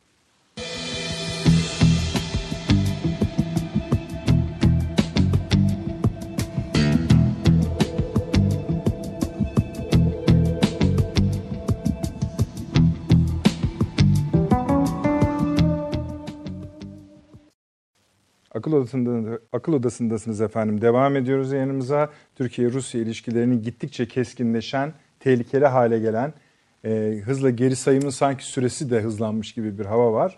E, Taşan Hoca'ya geçeceğim biraz sonra. Arne abi siz bir şeyler söyleyeceksiniz herhalde. Şu yani e, öyle bunu tam böyle bir geri sayım diye görmek lazım. Yani Şubat ayının sonu diye Sayın Cumhurbaşkanı söyledi ama yani bu yani yarın işte deseler ki ayın üçünde Görüşme Putin'le görüşme Tabii. var deseler. Şimdi mesela Yok beşi hayır biz demiştik. Doğru söylüyorsun. Mesela 5'i yok. dendiği zaman onun kaydını kabul ettik kabul zaten. et tabii gibi yani. Onun için e, öyle hani e, maraton Anladım. şeyi gibi değil bu. Bu saatli bir kurma söz konusu değil. Ama gelen işaretler, e, Rusya'dan yapılan açıklamalar, Türkiye'den de zaten şu ana kadar yapılan konuşmalar da yani Sayın Cumhurbaşkanımızın konuşmaları da dahil olmak üzere yapılan konuşmalarda tırmanışın el an devam etmekte olduğunu gösteriyor. E, şehit haberlerimiz de sabahtan itibaren veriyoruz yani. Bunlar bu bilgiler geliyor hep devamlı. Şu andaki durumu bilmiyoruz tabii tam olarak ama yani muhtemeldir ki bu gerginlik ve e, olumsuz tablo yarın na- nasıl e, uyanacağımız ve yarını nasıl yaşayacağımız konusunda e, e, içimizde böyle iyimser bir şey his bırakmadı hiçbirimizde. İnşallah bunun tersi olur tabii bilmiyoruz. Ama gelen mutlaka e, gece boyunca da herhalde bir takım gelişmeler olacaktır. Görüşmeler olacaktır. Bir takım temaslar devam ediyordur. Zira yani bizim eskiden e, genel kurmayın ışıkları yanıyor diye bakılırdı. Şimdi dışlarının ışıkları yanıyordur herhalde diye düşünüyorum. Nasıl bizimki yanıyorsa Moskova'da da yanıyordur. Yani bu öyle Türkiye açısından sıkıntılı bir tabloda Rusya açısından bahar bayramı değil yani. Tabii kimse açısından. Orada da sıkıntılı bir tablo. İnşallah hayırlısı olur öyle İnşallah söyleyelim. iyi olur. Hı, Evet. Evet. Ee, Taşansı Hocam biraz şeye bakmak isterim. Amerika'yı konuşuyoruz ama Amerika'nın bu, bu konuyla birinci derecede ilgili isimleri yani Başkan Trump, Dışişleri Bakanı olmak üzere ee, Savunma Bakanı'nı katayım mı? Evet katayım. Onun da var ama şimdi bahsedeceğim. Dün değil evvelsi gün Savunma Bakanı e, ve Ulusal Güvenlik Danışmanıydı sanırım. E, Kongreye e, biliyorsunuz bunlar hesap verirler. O kongre oturumunda kendisine soruldu marka ispere. Dediler ki senatörler, bu dediler siz İdlib'de yaşanan meseleyi biliyorsunuz. Suriye'deki krizi biliyorsunuz. Bizim oraya tekrar dönme, Türkiye'nin durumu var, gelme, gitme durumumuz mu var? Bu bütçe vesilesiyle yapılan bir konuşma. Ee, Sama Bakanı dedi ki öyle bir şey yok. Yani e, böyle bir hazırlık olduğuna ilişkin benim hiçbir bilgim yok. Ben de savunma bakanıyım. Ee, böyle bir şey de daha duymadım. Pek de zannetmiyorum dedi. Bir yetkili daha vardı yanında. Asker olabilir. Bizde de efendim böyle bir şey yok dediler. Fakat diğer işte bahis ettiğim yetkili ağızlar Türkiye'ye bu konuda hep sıcak davranıyorlar. Sıcak açıklamalar yapıyorlar. Birinci sorum şudur. Bundan sonra Türk-Rusya ilişkilerinin yani şu. Bu bir aşama artık. Yani burada bir sorun var çözülemiyor. Nasıl gelişeceğini düşünüyorsunuz? İki, Amerika'nın durumunu nasıl görmek gerekir? Ee, seyircilerimize sorsanız ikisine de aman el değmeyin diyeceklerdir ve haklılardır. Hatta biraz önce biliyorsunuz Mehmet Akif hocam bir projeksiyon yaptı. Bize de yani yakındır o projeksiyon benim aklımda. Bana buraya kimi sokarsanız sokun. Yani Amerika buraya tekrar bir şekilde dönerse, Notopi'deki tekrar bir şekilde dönerse, Rusya bu şekilde devam ederse bunlar eninde sonunda bu sahada buluşurlar ve ortaya istemediğimiz haritalar falan çıkabilir. Allah korusun öyle söyleyelim. Yani Kürdistan'ı kastediyorum, terör koridorunu kastediyorum. Ben uzattım biraz. Buyurun siz devam edin ne olur. Ee, efendim çok önemli sorular. Ee, yani ben aslında biliyorum sizler de stüdyoda, ben de Ankara'da yani aslında gönlümüzden geçen e, son bir haftada verdiğimiz şehitleri anıp susmak, e, onların saygısı çerçevesinde, onlara saygı çerçevesinde susmak ama şu an burada konuşuyorsak da gerçekten e, onlara duyduğumuz saygı çerçevesinde işler daha iyi olabilir mi acaba diye hem tefekkür etmek hem de e, kamuoyunu bilgilendirmek adına yoksa gönlümüzden geçen gerçekten e, dediğim gibi bir saygı duruşunda bulunmak olacaktır. E, bu çerçevede baktığımızda Türkiye-Rusya ilişkilerinde artık ciddi anlamda bir resleşmeden bahsettik biraz önce. Hani bu e, resleşmede de e, Rusya'nın geri adım atmayacağını e, ben düşünüyorum. E, bu da sadece şey değil hani e, karada İran birliklerinin vurulmasına izin vermek, e, onları teslim etmek değil, hava sahasını açma konusunda da e, istemli olmayacaktır, herhangi bir isteği olmayacaktır Rusya'nın o konuda direteceği kanaatindeyim. Şimdi bu neden böyle peki? Aslında biraz önce Mehmet Akif Hoca'nın yaptığı çok önemli başka projeksiyon vardı. Hı. 93 Harbi bizim tarihimizde çok önemli. Hatta e, Sayın Devlet Bahçeli de geçenlerde mecliste bunu söyledi. Biz Rusları 93 Harbi'nden tanırız dedi isabetle. E, 93 Harbi'nde Avusturya Macaristan İmparatorluğu sessiz kaldı ama asıl sessiz kalan büyük güç İngiltere'ydi.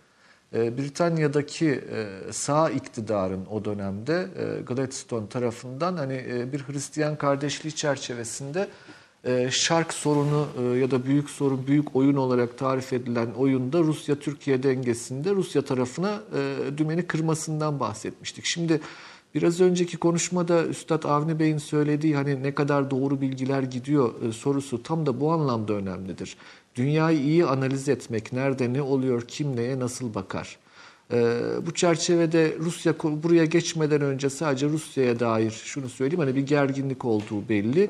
E, bu gerginliğin içerisinde efendim e, şöyle bir şey vardır. Her ülke birbirini yoklar. E, ben baştan tüm e, kozlarımı açayım. E, karşıdan da iyi niyet bekleyeyim diplomaside kullanılabilecek bir yöntem değil. Evet. E, Dolayısıyla hani e, siz karşıya bir adım atıyorsanız karşında bir adım atması gerekir. Karşı taraf bir adım geri çekiliyorsa sizin de çekilmeniz gerekir vesaire. E, Türkiye'nin bu anlamda Rusya ile kurduğu ilişkilerde biraz önceki kullandığım örnek çerçevesinde bir e, aşırı yakınlaşmanın Türkiye tarafından yürütüldüğü kanaatindeyim. Ben bunu hep söyledim. Bugün de ısrarla söylüyorum. Şimdi burada asker tabii ki bir güçtür, diplomasinde bir aracıdır yeri geldiği zaman. Allah göstermesin deriz en son kullanılacak araçtır ama mesela bugün Rusya'nın canını ne sıkar diye soracak olsanız şimdi birisinin çıkıp ya biz aslında Tuz Gölü'nün altında doğal gaz e, depolama tesisimizi tamamladık ve gerekli doğal gaz miktarını bir yıl yetecek kadar doğal gazda depoladık diye bir açıklama yapsaydı Rusya'nın canı çok sıkılırdı. Ya da efendim e, Kültür ve Turizm Bakanlığı'nda bir çalışma grubunun son 3 aydır çalışıyor olduğu ve Rus e, gelen işte 5 milyon Rus turistin Almanlarla ikamet edilmesi için nasıl bir tanıtım çalışması yapılması gerektiğine dair bir çalışması olduğu duyulmuş olsaydı Rusya tarafından yine Rusya'nın çok canı sıkılırdı. Ya da İzmir Ali Ağa'da e, LNG'nin e, s- e, sıvılaştırılmış doğalgazın doğalgaza çevrimi konusunda bir tesisin açılmış olduğu ve Cezayir'den gelen doğalgaz miktarının bilmem kaç metreküp tona ton metreküpe çıktığını söyleseydik yine Rusya'nın canı sıkılırdı. Bakın bu can sıkma demek ki tedbirle alakalı. Şimdi bu tedbirlerin bir şekilde alınmamış olduğunda Rusya'nın tespit ettiğini bizim tespit etmemiz gerekir. Hocam sözünüzü Yani bu keseyim. bir el rahatlığıdır. Taşansı hocam Sözün, Estağfurullah o- efendim. Estağfurullah. Bir parantez açalım. Hatta bir son birkaç gün, son bir hafta içerisinde Türkiye'nin Tuz Gölü'nün altındaki tesisi tamamlamadığı ve dolayısıyla e, doğalgaz stokunu yapmasının mümkün ne yazık ki mümkün olmadığı Mümkün değil şu an. diye açıklama yapıldı. Evet. evet devam ediniz Taşansı hocam. Efendim ben şimdi mesela Otelciler Birliği'nden de bir açıklama beklerim. Yani Rus turistler bizim için çok önemlidir diye şu ortamda yapmasınlar lütfen. Hani o yüzden söylüyoruz e, bunu. E, Efendim bu çerçevede baktığımızda Türkiye-Rusya ilişkilerinde tedbir, tedbir çerçevesinde işlerin yürütülmesi gerekir. Herkesle olduğu gibi. Şimdi biraz önce Mehmet Akif Okur Hoca'nın bahsettiği 93 Harbi'ne geri dönecek olursak Amerika'ya baktığımızda bugün Amerikan dış politikasının çizgisine baktığımızda çok net açık bir şekilde şunu görüyoruz. Belirli bölgelerde belirli bölgesel güçlerin önünü açıyor ve belirli rak- rakip bölgesel güçlerin çatışmasına da göz yumacağını gösteriyor bize. Yani Esper'in yaptığı açıklama da budur. E, Trump'ın e, Doğu Avrupa'ya dair yaklaşımı, Orta Doğu'ya dair yaklaşımı da budur. E, Dolayısıyla e, böyle bir desteğe güvenmek şu koşullarda hiçbir, şey- hiçbir şekilde gerçekçi değildir. Yani bu şöyle söyleyeyim 1876 yılında e, birilerinin ya İngiltere bizim arkamızda durur merak etmeyin demesi gibi bir şeydir. Gerçekçi olmayacaktır. Bu analizleri iyi yapmak lazım. Diğer başka bir husus yine bütün bu çerçeveyi ilgilendiren e, güneyde kurulmasından endişe edilen bir terör koridoru, bir Kürt devleti konusunda da çeşitli spekülasyonlar yapılıyor. Efendim Rusya'nın aklında bu var. Çünkü Rusya'nın akıl yapısı budur. Yani o e, Çarlık döneminden gelen Stalin'in kendine göre mükemmelleştirdiği milliyetler prensibi çerçevesinde adı otonom bölge olacaktır vesairedir. Amerika'nın aklında federaldir, onun adı federedir, öbüründe otonomdur ama e, laciverttir işte bir renktir diye geçersiniz aynı şeyi ifade eder. Şimdi orada da yükselen ruh haline baktığınızda ve batıda bu bölgeye dair yükselen kamuoyuna baktığınızda sizin programlarınızda o kadar tekrarladık ki bunu. Yani bir Türkofobya oluşuyor. İslamofobya çerçevesinde bir Türk düşmanlığı pompalanıyor e, ve Lord Byron vari e, bir terör seviciliği e, batıda e, gerçekten destek buluyor dedik. Ve bu ruh halin içerisinde e, mesela hani e, ben bana çok artık hani şaşırtıcı gelen çeşitli e, Kürt gruplarının birbirleriyle tartışacağı, çatışacağına dair varsayımlarda hiç gerçekçi değil. Yani çünkü böyle bir ruh halinde her milliyetçilik hareketinin yapacağı, göstereceği refleksleri göstereceklerdir. Yani bugün bir yeni Brakuji beklenemez o bölgede. Böyle bir şey yok. Dolayısıyla Türkiye kendi gücüne güvenmek zorundadır ama güç demek tedbir ve planlama demektir daha ziyadesiyle. Yani gücün kullanımından ziyade. E, o noktada zannediyorum ki Amerika'ya bakarken de bizim bu çerçevede NATO'nun 5. maddesi doğrudur. Türkiye'ye bir saldırı olursa ama e, bir kere ben sizin programlarınızda bunu söyleme imkanı bulmuştum. 60'lı yıllarda Jüpiter e, füzeleri krizi çerçevesinde Türkiye'nin Doğu Küba. Anadolu'sunun bile NATO'nun savunma planlarının içinde olmadığı ortaya çıkıvermişti. E, dolayısıyla hani bu söylenen sözlere iç siyasi söylemler ya da göndermeler yerine şehitlerin olduğu dönemde en azından e, biraz daha gerçekçi, biraz daha ayağa yere basan, e, objektif olabildiğince objektif değerlendirmeler yapmak faydalı olacaktır diye düşünüyorum. E, Şu an Türkiye burada, bu bölgede e, kendi başınadır. E, Kendi gücüne güvenmek zorundadır. E, O çerçevede de kendi e, dirayetini sürdürmek durumundadır. Ee, zannediyorum işte hepimizin de e, katkıda bu katkıda bulunmaya çalıştığı şey de bu dirayet olsa gerek diye düşünüyorum efendim. Evet, Sağ olun. Teşekkür ederim. Ee, esasında şöyle bir durum var. Hani burada bu işi kendi başımıza hallettiğimizde önümüz daha açık olabilir. Yani bir yerden bir şey aldıkça sürekli borçlanarak bu işin gitmeyeceği belli. Siz neler söylersiniz hocam? Ee, ben de katılıyorum. Ee, burada ortaya çıkan e, manzara ve çerçeve e, itibariyle.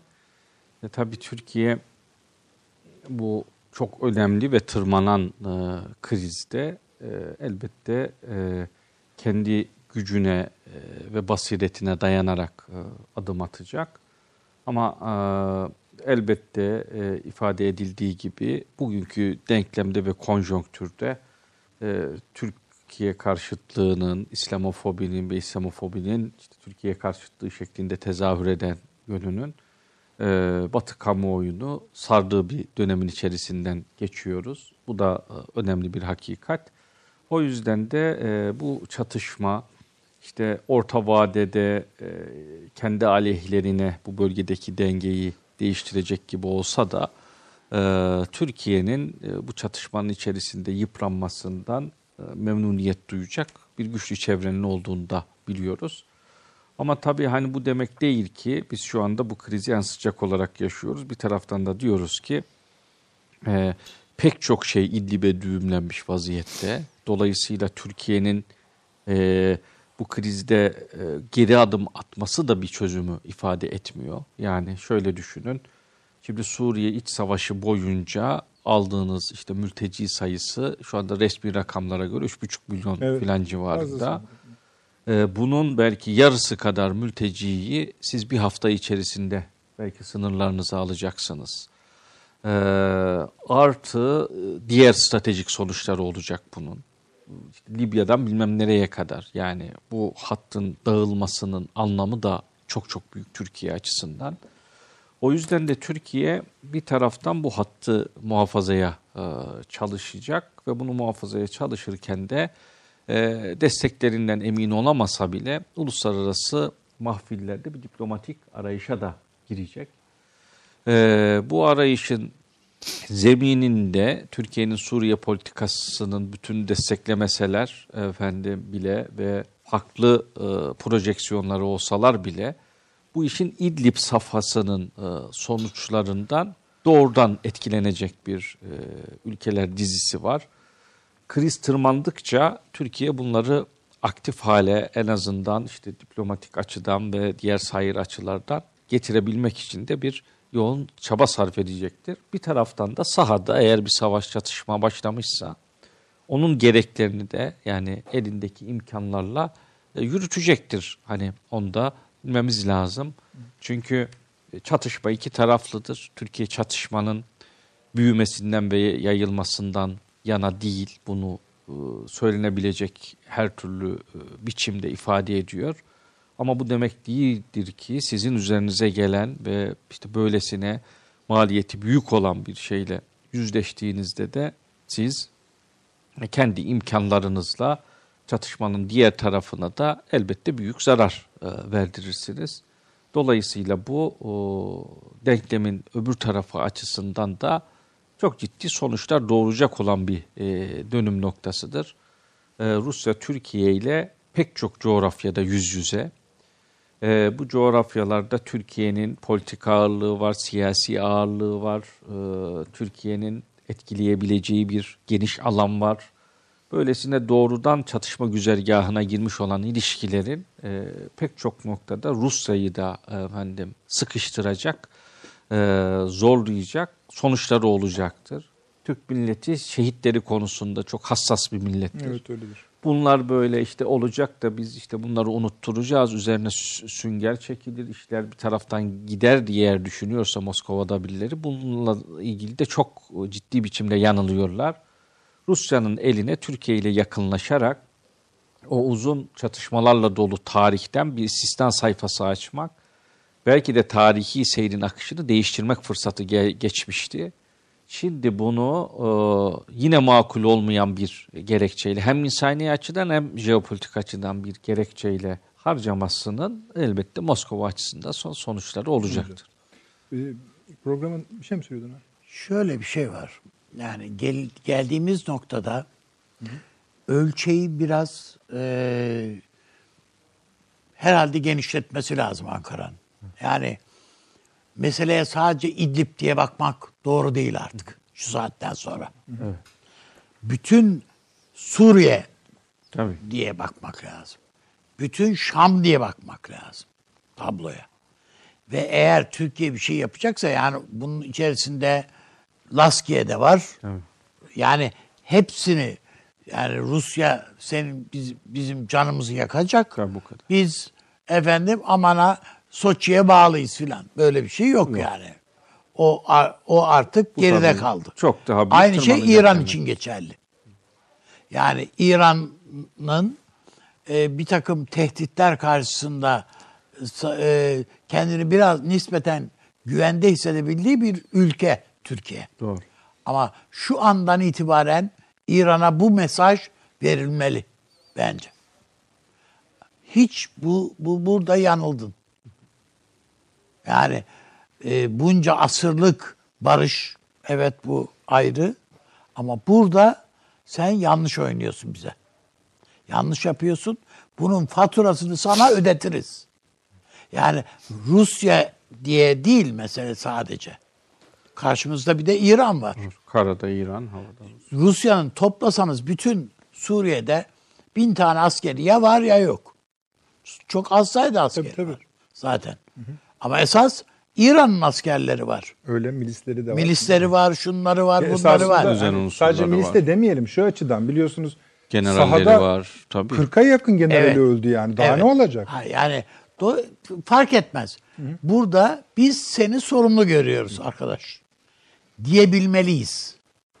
Ben Türkiye'nin yarın böyle bir buna bir deklarasyon, bir ultimaton değil de yani bir deklarasyon arkadaş.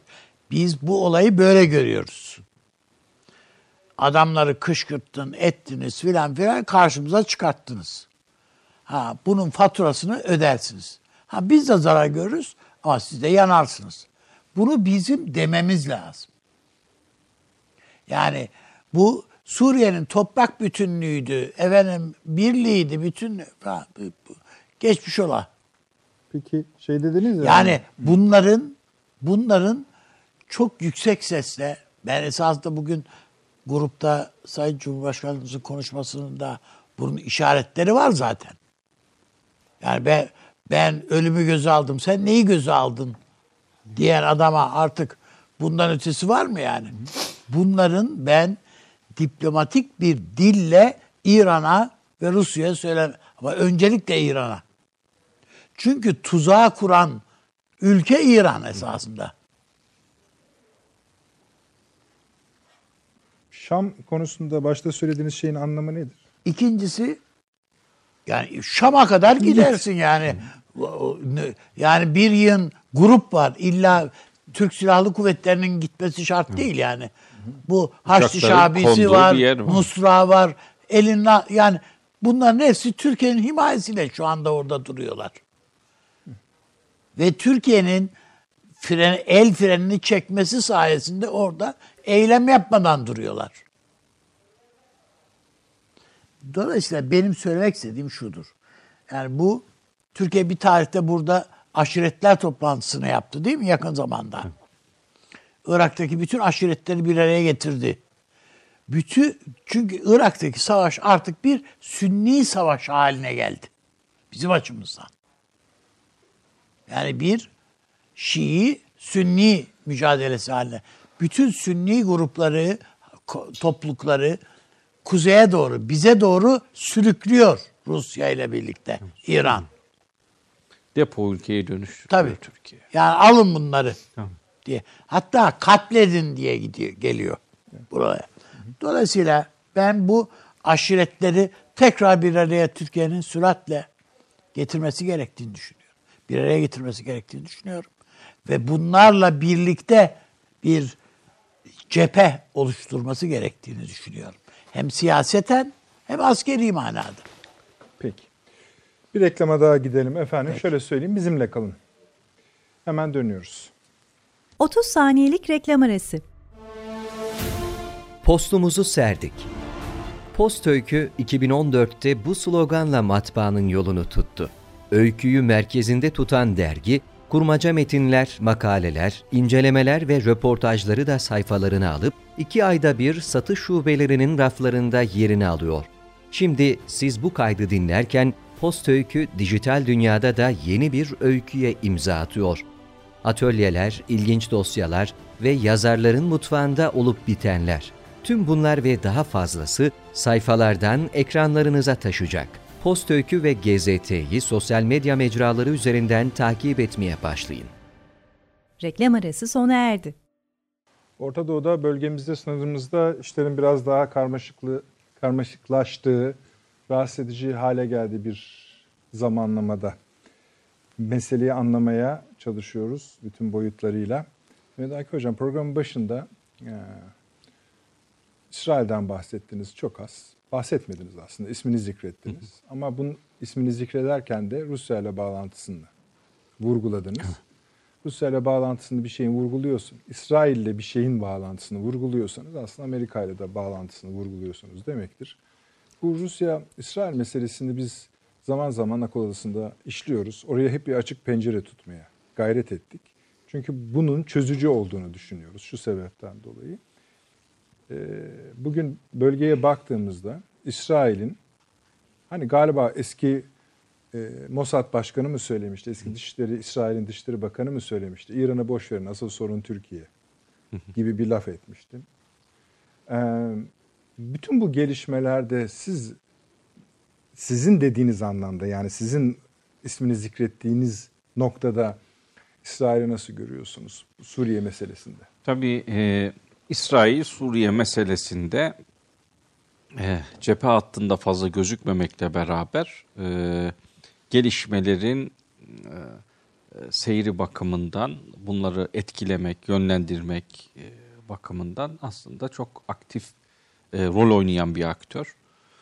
Ve doğrudan kendisini ilgilendirdiğini ilan ettiği bir kısım efendim hedeflerle ilgili zaten işte sürekli e, Suriye'nin içerisinde operasyonlar yapıyor. Siyaseten de Suriye krizi nereye varacak? Son resimde nasıl bir Suriye ortaya yere çıkacak? Bununla ilgili de e, planları olan, bu planları e, Suriye'de anahtar rol oynayan efendim e, aktörlerle e, güçlü ilişkilere sahip olduğu aktörlerle de e, beraber e, sürekli işte görüşen, takip eden bir oyuncu. Şimdi bu açıdan bakıldığında Suriye'deki iç savaşın, e, Suriye'yi yakıp yıkan, tahrip eden iç savaşın e, kendi güvenliği açısından genel Orta Doğu dengeleri bakımından e, olumlu sonuçlar doğurduğunu düşünüyor İsrail'de etkili olan güvenlik çevreleri. Sonrası içinde yani bu e, iç savaş safhasının sonrası içinde e, bölgede İran'ın etkinliğini istemiyorlar. Bölgeye bu iç savaşla beraber gelen önemli bir aktör Rusya. Rusya'da bu savaş boyunca oynadığı role baktığımızda e, İsrail ile ilişkileri hep belli bir seviyede, düzeyde, belli bir yakınlıkta tutmaya gayret gösterdiğini görüyoruz. Ee, o yüzden de ben e, bu Suriye Savaşı'nın son safhalarına doğru girilirken e, İsrail'le zaten Amerika Birleşik Devletleri'ni aynı parantezin içerisinde hep görüyoruz. E, bu ikilinin yanına Rusya'nın da eklendiği bir üçlü masanın e, mümkün olduğunu ve bu üçlünün tasavvuruna uygun bir e, Suriye dizaynı için e, gelişmelerin yönlendirilmeye çalışılabileceğini, e, bazı işte e, çatışmaların önünün açılabileceğini veya diğerlerini kesilebileceğini e, düşünüyorum. Bu, özellikle işte Suriye nüfusunun Suriye'den boşaltılması konusundaki bu tepkisizlik yani bir tepki var, deklarasyonlar şunlar bunlar filan yayınlanıyor ama arzu edilse bu göç akışı fiilen de durdurulabilir. Yani şu anda çıkan sesler e, yaptırımlarla desteklenen somut adımlara dönüşse veya bunun ucu gösterilse biz İdlib'deki saldırının durduğunu görürüz ve e, e, işte o 2 milyon insanın e, efendim yollara düşmediğini görürüz. Dolayısıyla eğer bu sesler cılız aslında çıkıyorsa bu göçe yani Türkiye hududuna doğru akan insanlar aslında kendilerine yapılmak istenenin ne olduğunun farkındalar. Farkındalar. Yani bir katliamın Kapıda olduğunu kapıda olduğunu, başlarında Kesinlikle. bıçağın, sa- satırın sallandığını görüyor, anlıyor insanlar. Anlıyorlar. Onun için çoluğu çocuğu e, yollara döküldü. Tabii.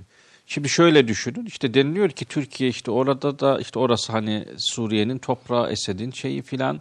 Şimdi bu insanlar niye Şam'a doğru kaçmıyorlar o zaman hani çatışma bölgesinde? Yani milyon milyon yüz bin yüz bin niye Tabii hocam, Türkiye'ye yani, e, evet. yöneliyorlar? E, dolayısıyla e, orta yerde bir e, Yani bir Türkiye'deki anlaş işte problemimiz onun için bizim yani iç siyasetteki problemimiz de bu. Yani gönderelim bunları gitsinler kendi ülkelerinde huzur içinde yaşasınlar filan diyen bir anlayış da var. Ya gönderdiğin yer yerde yani Auschwitz'ten farkı yok. Gönderdiğini öldürüyor adam. Bu 2018'de Birleşmiş Milletler'in yayınladığı bir Suriye'de tecavüz raporu var. Bağımsız gözlemcilere yaptırılmış olan.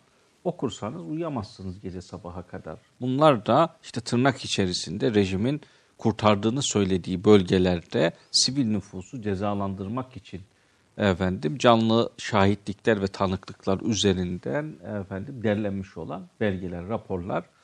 O yüzden de can korkusuyla e, efendim mal namus korkusuyla e, e, evini ocağını bırakıp yola düşen bu insanların e, bir daha Suriye'de eğer bir şeyler değişmezse e, geri dönmek istemeyecekleri çok aşikar. Bu da Suriye'de bir çok köklü demografik mühendislik anlamına geliyor. Onun üzerine de bir yeni yapı inşasını düşüneceklerdir. Dolayısıyla Suriye'nin tırnak içerisinde toprak bütünlüğünü korusalar bile Suriye'nin bütünlüğünü bozmuş olacaklar. Yine e, programda defalarca vurguladık. Bir ülke e, coğrafyasından ibaret değildir. E, bir ülke e, esasen e, nüfusuyla e, anlam kazanır, varlık kazanır. Fakat öylesine bir kıyıcı söylemle yüz yüzeyiz ki milyon milyon insanın sınırların dışarısına e, atılması e, herhangi bir anlam ifade etmiyor. O yüzden de bu kıyıcılığın maalesef e, Hocam nihai- şimdi mesela anlaştıkları yani daha doğrusu anlaştıkları demeyeyim de Rusların baskısıyla ite ite Şam'la yan, ve PD ile yan yana getirmeye e, getirmeye çalıştıkları hatta kısmen de getirdikleri ENKS var bu. Evet. Suriye Kürtleri Doğru. e, Ulusal Rojpeşmerge Konseyi. Evet, Roj- Bunların hepsi Türkiye'ye gelmişti. Geldiler. Türkiye ile mutabık kaldılar. Her şey sünni bir şeyler, gruplar bunlar zaten. Ondan sonra bu insanları ortalıkta bırakılınca bu insanlar mecbur kaldılar. Ama bu insanların hanımlarına tecavüz edildi. Çocuklarını kaçırdı PYD. Hepsine yani bir şeye, kitleye, bir halka yapılabilecek ne varsa hepsini yaptılar. Ve şimdi diyorlar ki bunu yapanlara yani cellatıyla beraber olmak gibi Gidin bunlarla anlaşın diyor Rusya. Yani gelmeyin diyor. Evet. Gelmeyince ne olacak? Boşalan yeri e, nasıl dolduracaklar? Orta yere yeni kimlikli, yeni e, şeyli ve omurgasında da Türkiye'ye düşmanlık olan bir e, yapı çıkacak. E, dolayısıyla Türkiye bu geleceği de gördüğü için şu anda savunduğu hattın üzerinde gelecekte en uzun sınırını kimle neyle paylaşacak efendim bu sorunun cevabını kendi e, lehine bölgenin lehine bölge insanının lehine e, vermeye çalışıyor. O yüzden de uzun zamandır e, biriken efendim meselelerin üst üste yığıldığı bir büyük kırılma anındayız. İçinden geçtiğimiz bu kriz anında bölgenin boşaltılmasının sonuçları yalnızca öyle kısa vadeli sonuçlar falan olmayacak. İşte hani hep konuşuyoruz 100 yıl öncesinde sınırlar çizildi, saç bir koydu, öyle oldu, böyle oldu filan diye. Bugün Türkiye'nin atacağı veya atamayacağı adımların sonuçları da en az bu 100 yıl önce konuştuklarımız kadar e, kalıcı ve önemli olacaklar.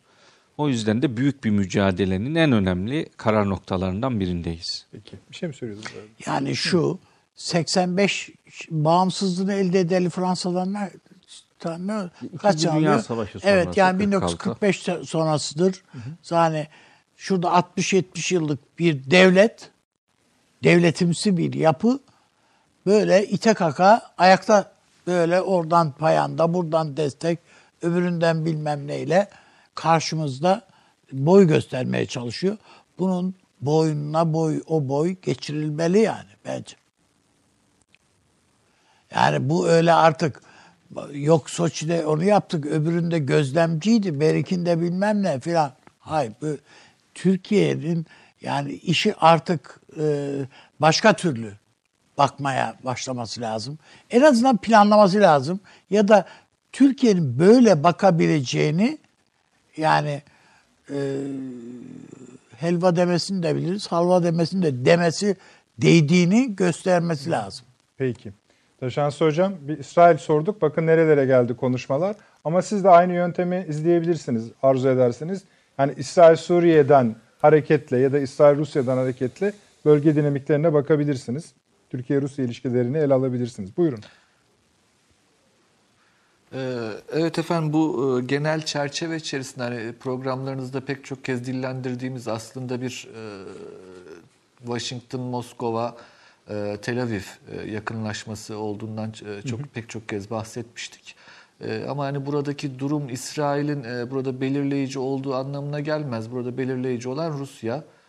İsrail sadece Rusya'nın güçlü bir şekilde e, orada oturduğunu görüp e, o, o rüzgara göre yelkenini açtı diyelim. E, yani doğru siyaset izledi. Kazanın tarafında olmak gibi e, kendisince öyle okuyabileceği bir yöntemi tercih etti. E, çünkü hani e, bir şekilde Suriye'de e, Rusya'nın varlığı İsrail için bir tehdit değil. Çünkü Rusya ile anlaşabileceğini düşünüyor zaten. Ama hani Rusya'nın orada olmasını mı tercih ederdi İsrail diye soracak olursanız herhalde etmezdi. Yani e, Esad'ın e, destekçisi olan bir Rusya'yı da e, çok da gönülden kalbi olarak desteklediğini de hiç zannetmeyelim İsrail'in. Sadece hani siyaset dediğimiz şey kendi iradeniz, kendi planlarınızdır, doğrudur. Ama sadece kendi planlarınızla hayatta kalamazsınız.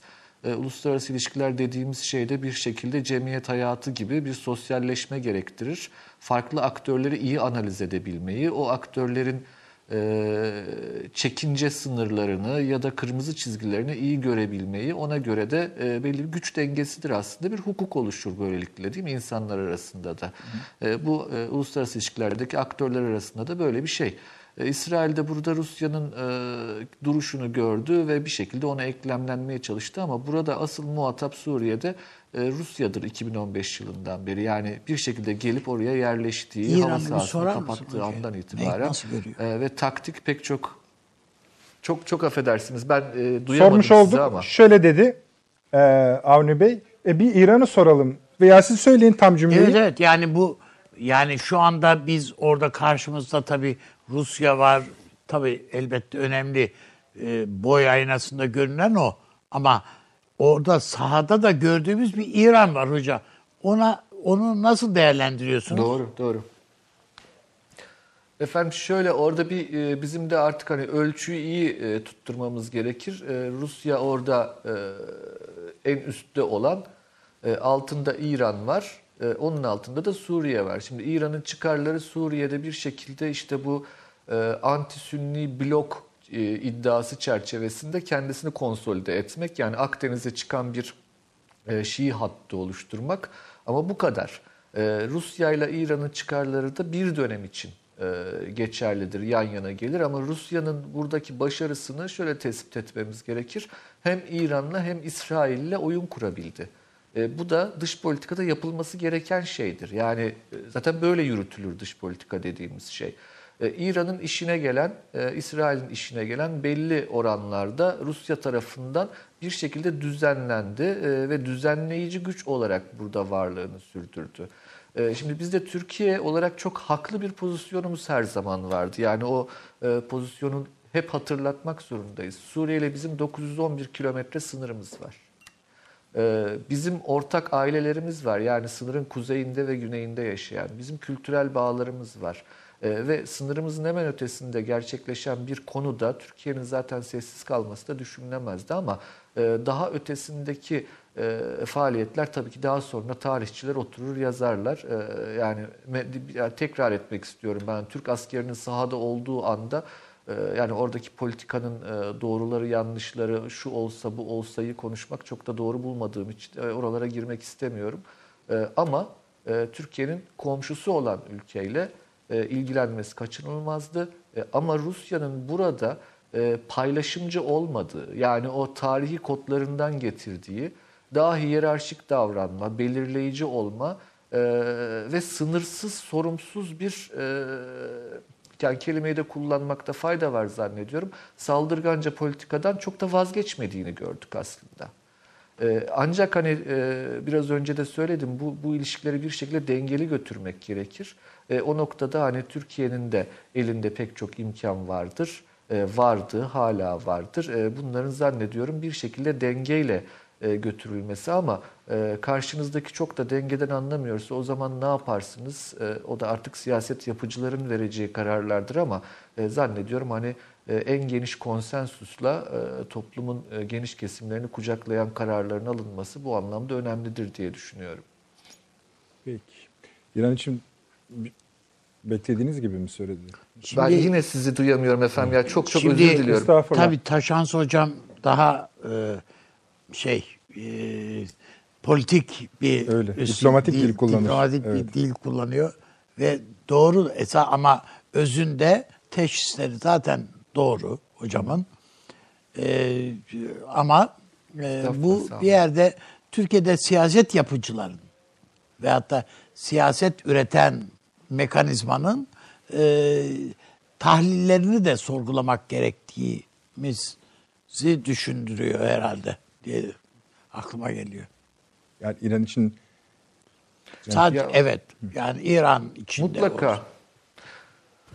Ya hem İran hem Rusya e, için. Mutlaka mutlaka üstadım.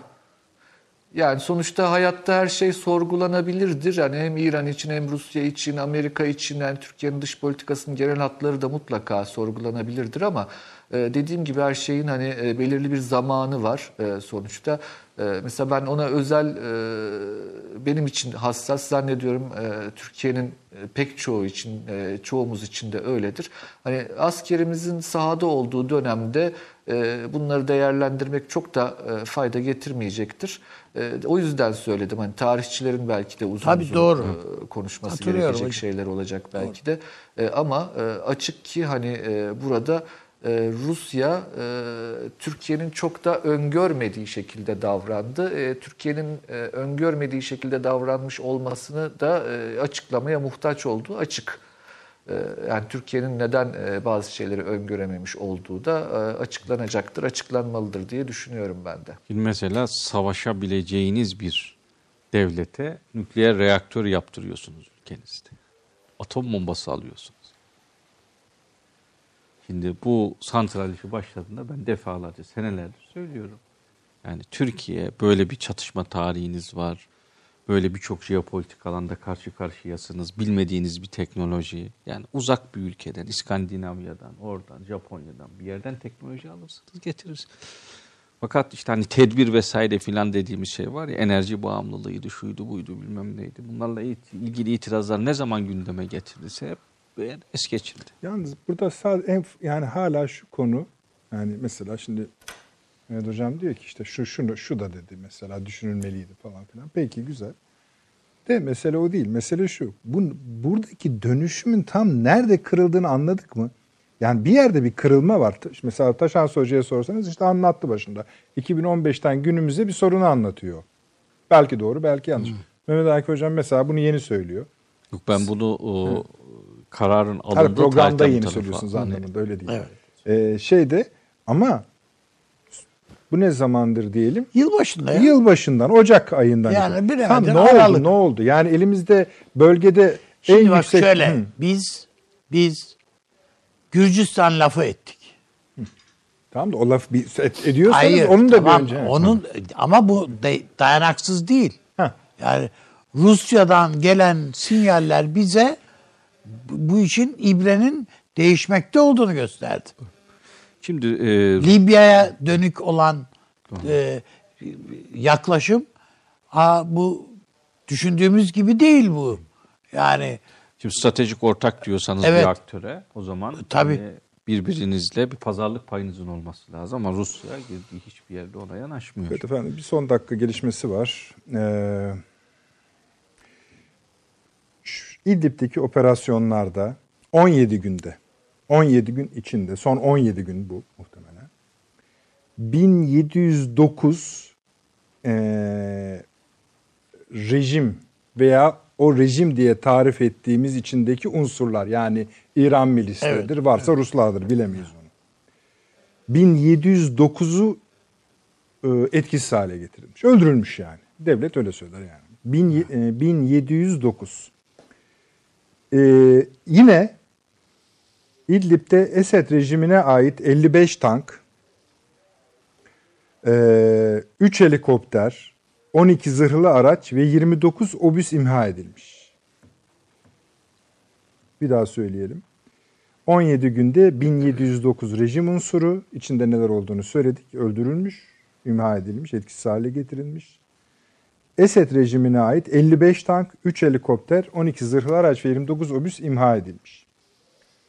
Bunlar da yeni gelen istatistikler. Aslında evet. bu toplam rakam 17 gün için yani son derece yüksek bir rakam ama Cumhurbaşkanı bahsediyordu ya. Çatışmanın e, tırmandığını hani, savaş ölçeğini evet.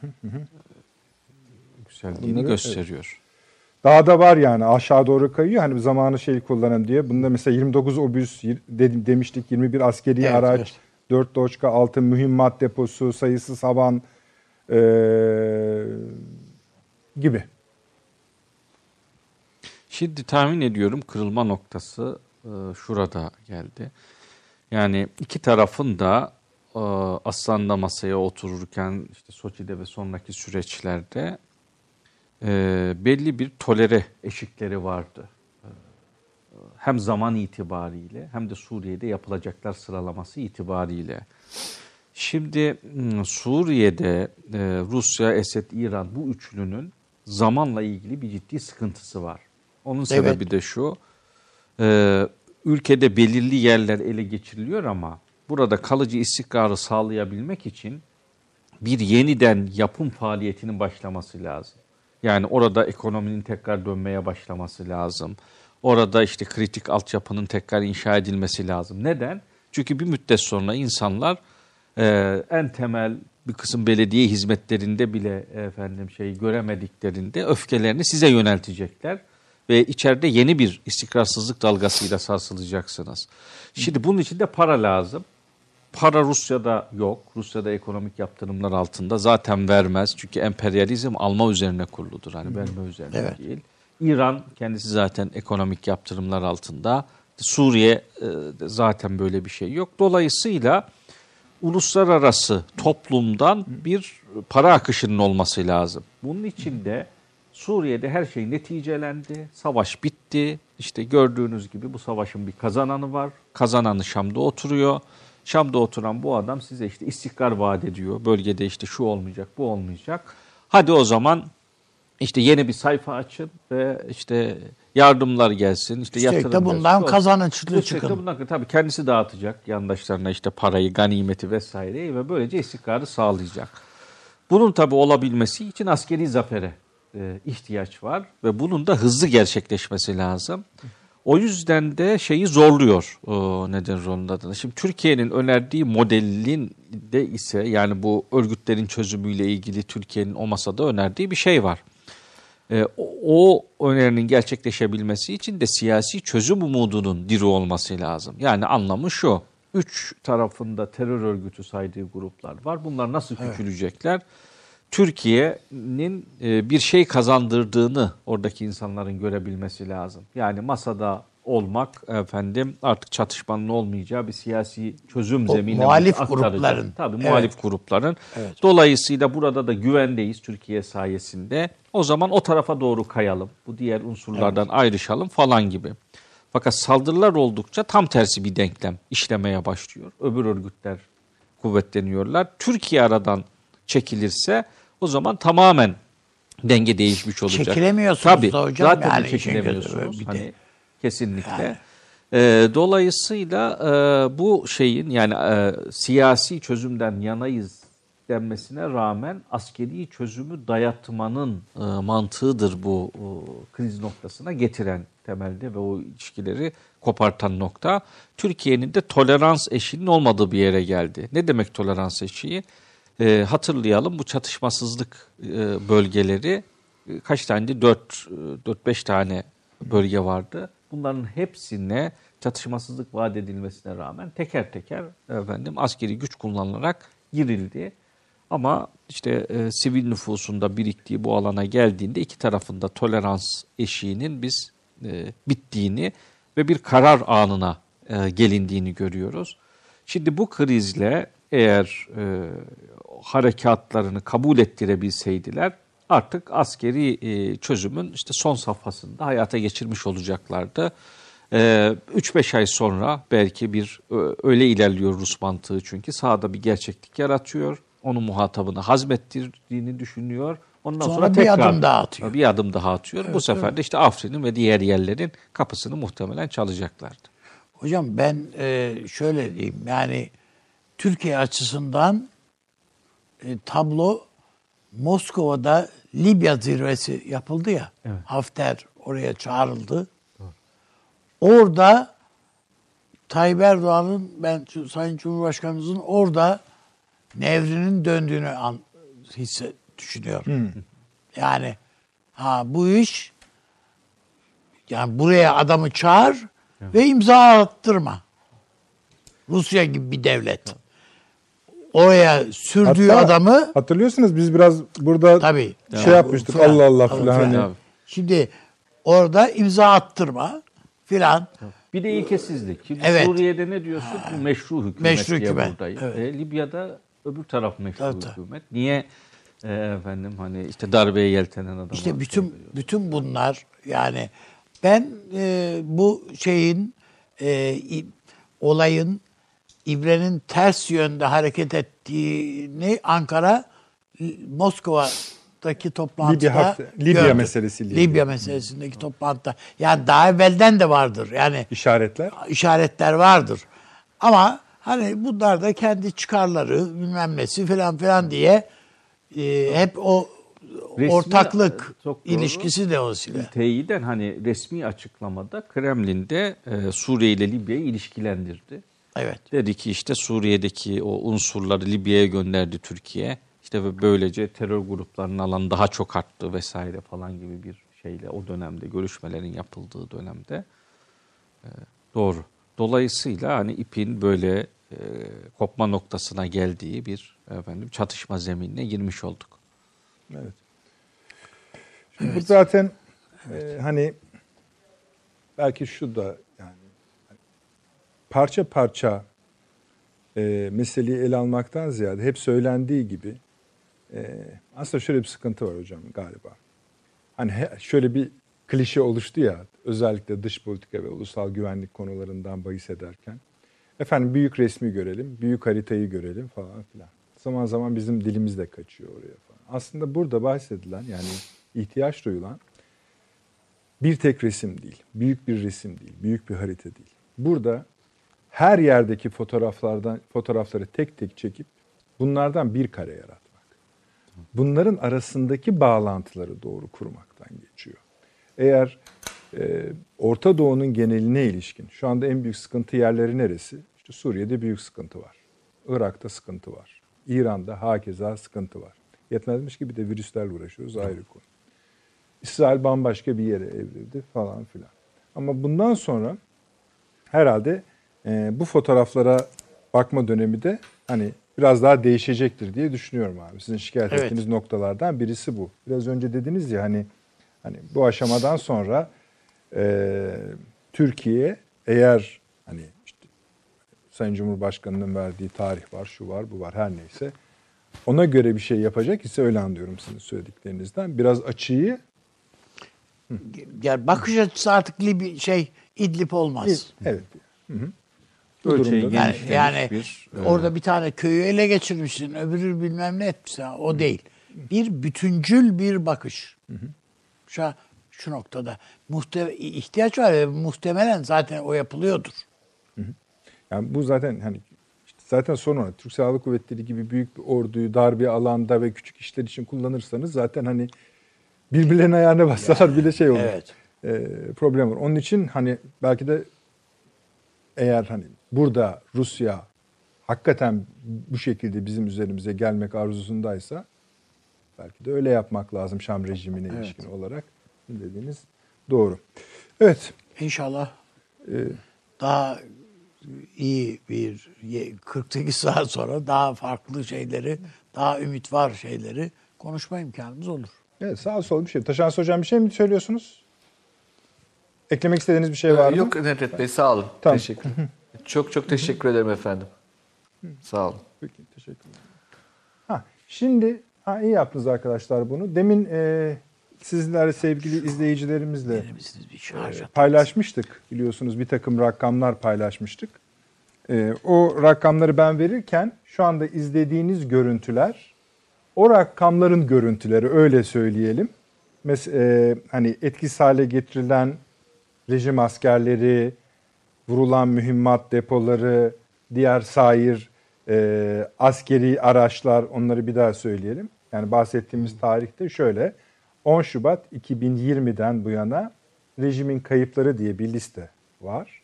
Bu liste içinde 55 tank, 3 helikopter, 18 zırhlı araç, 29 obüs, 21 askeri araç, 4 Doçka, 6, 6 tane mühimmat deposu, 7 havan ve tabii en önemlisi e, 1700'ün üzerinde 1709 rejim e, artık ona ne diyelim unsuru diyor e, resmi açıklamalar ama biz biliyoruz ki orada kastedilen şey Esad'ın askerleri, e, İran, İran milisleri, milisleri. İran'ın askerleri, e, varsa işlerinde artık Rusya'nın askerleri ya da ö- m, orada görevli Rus birimler.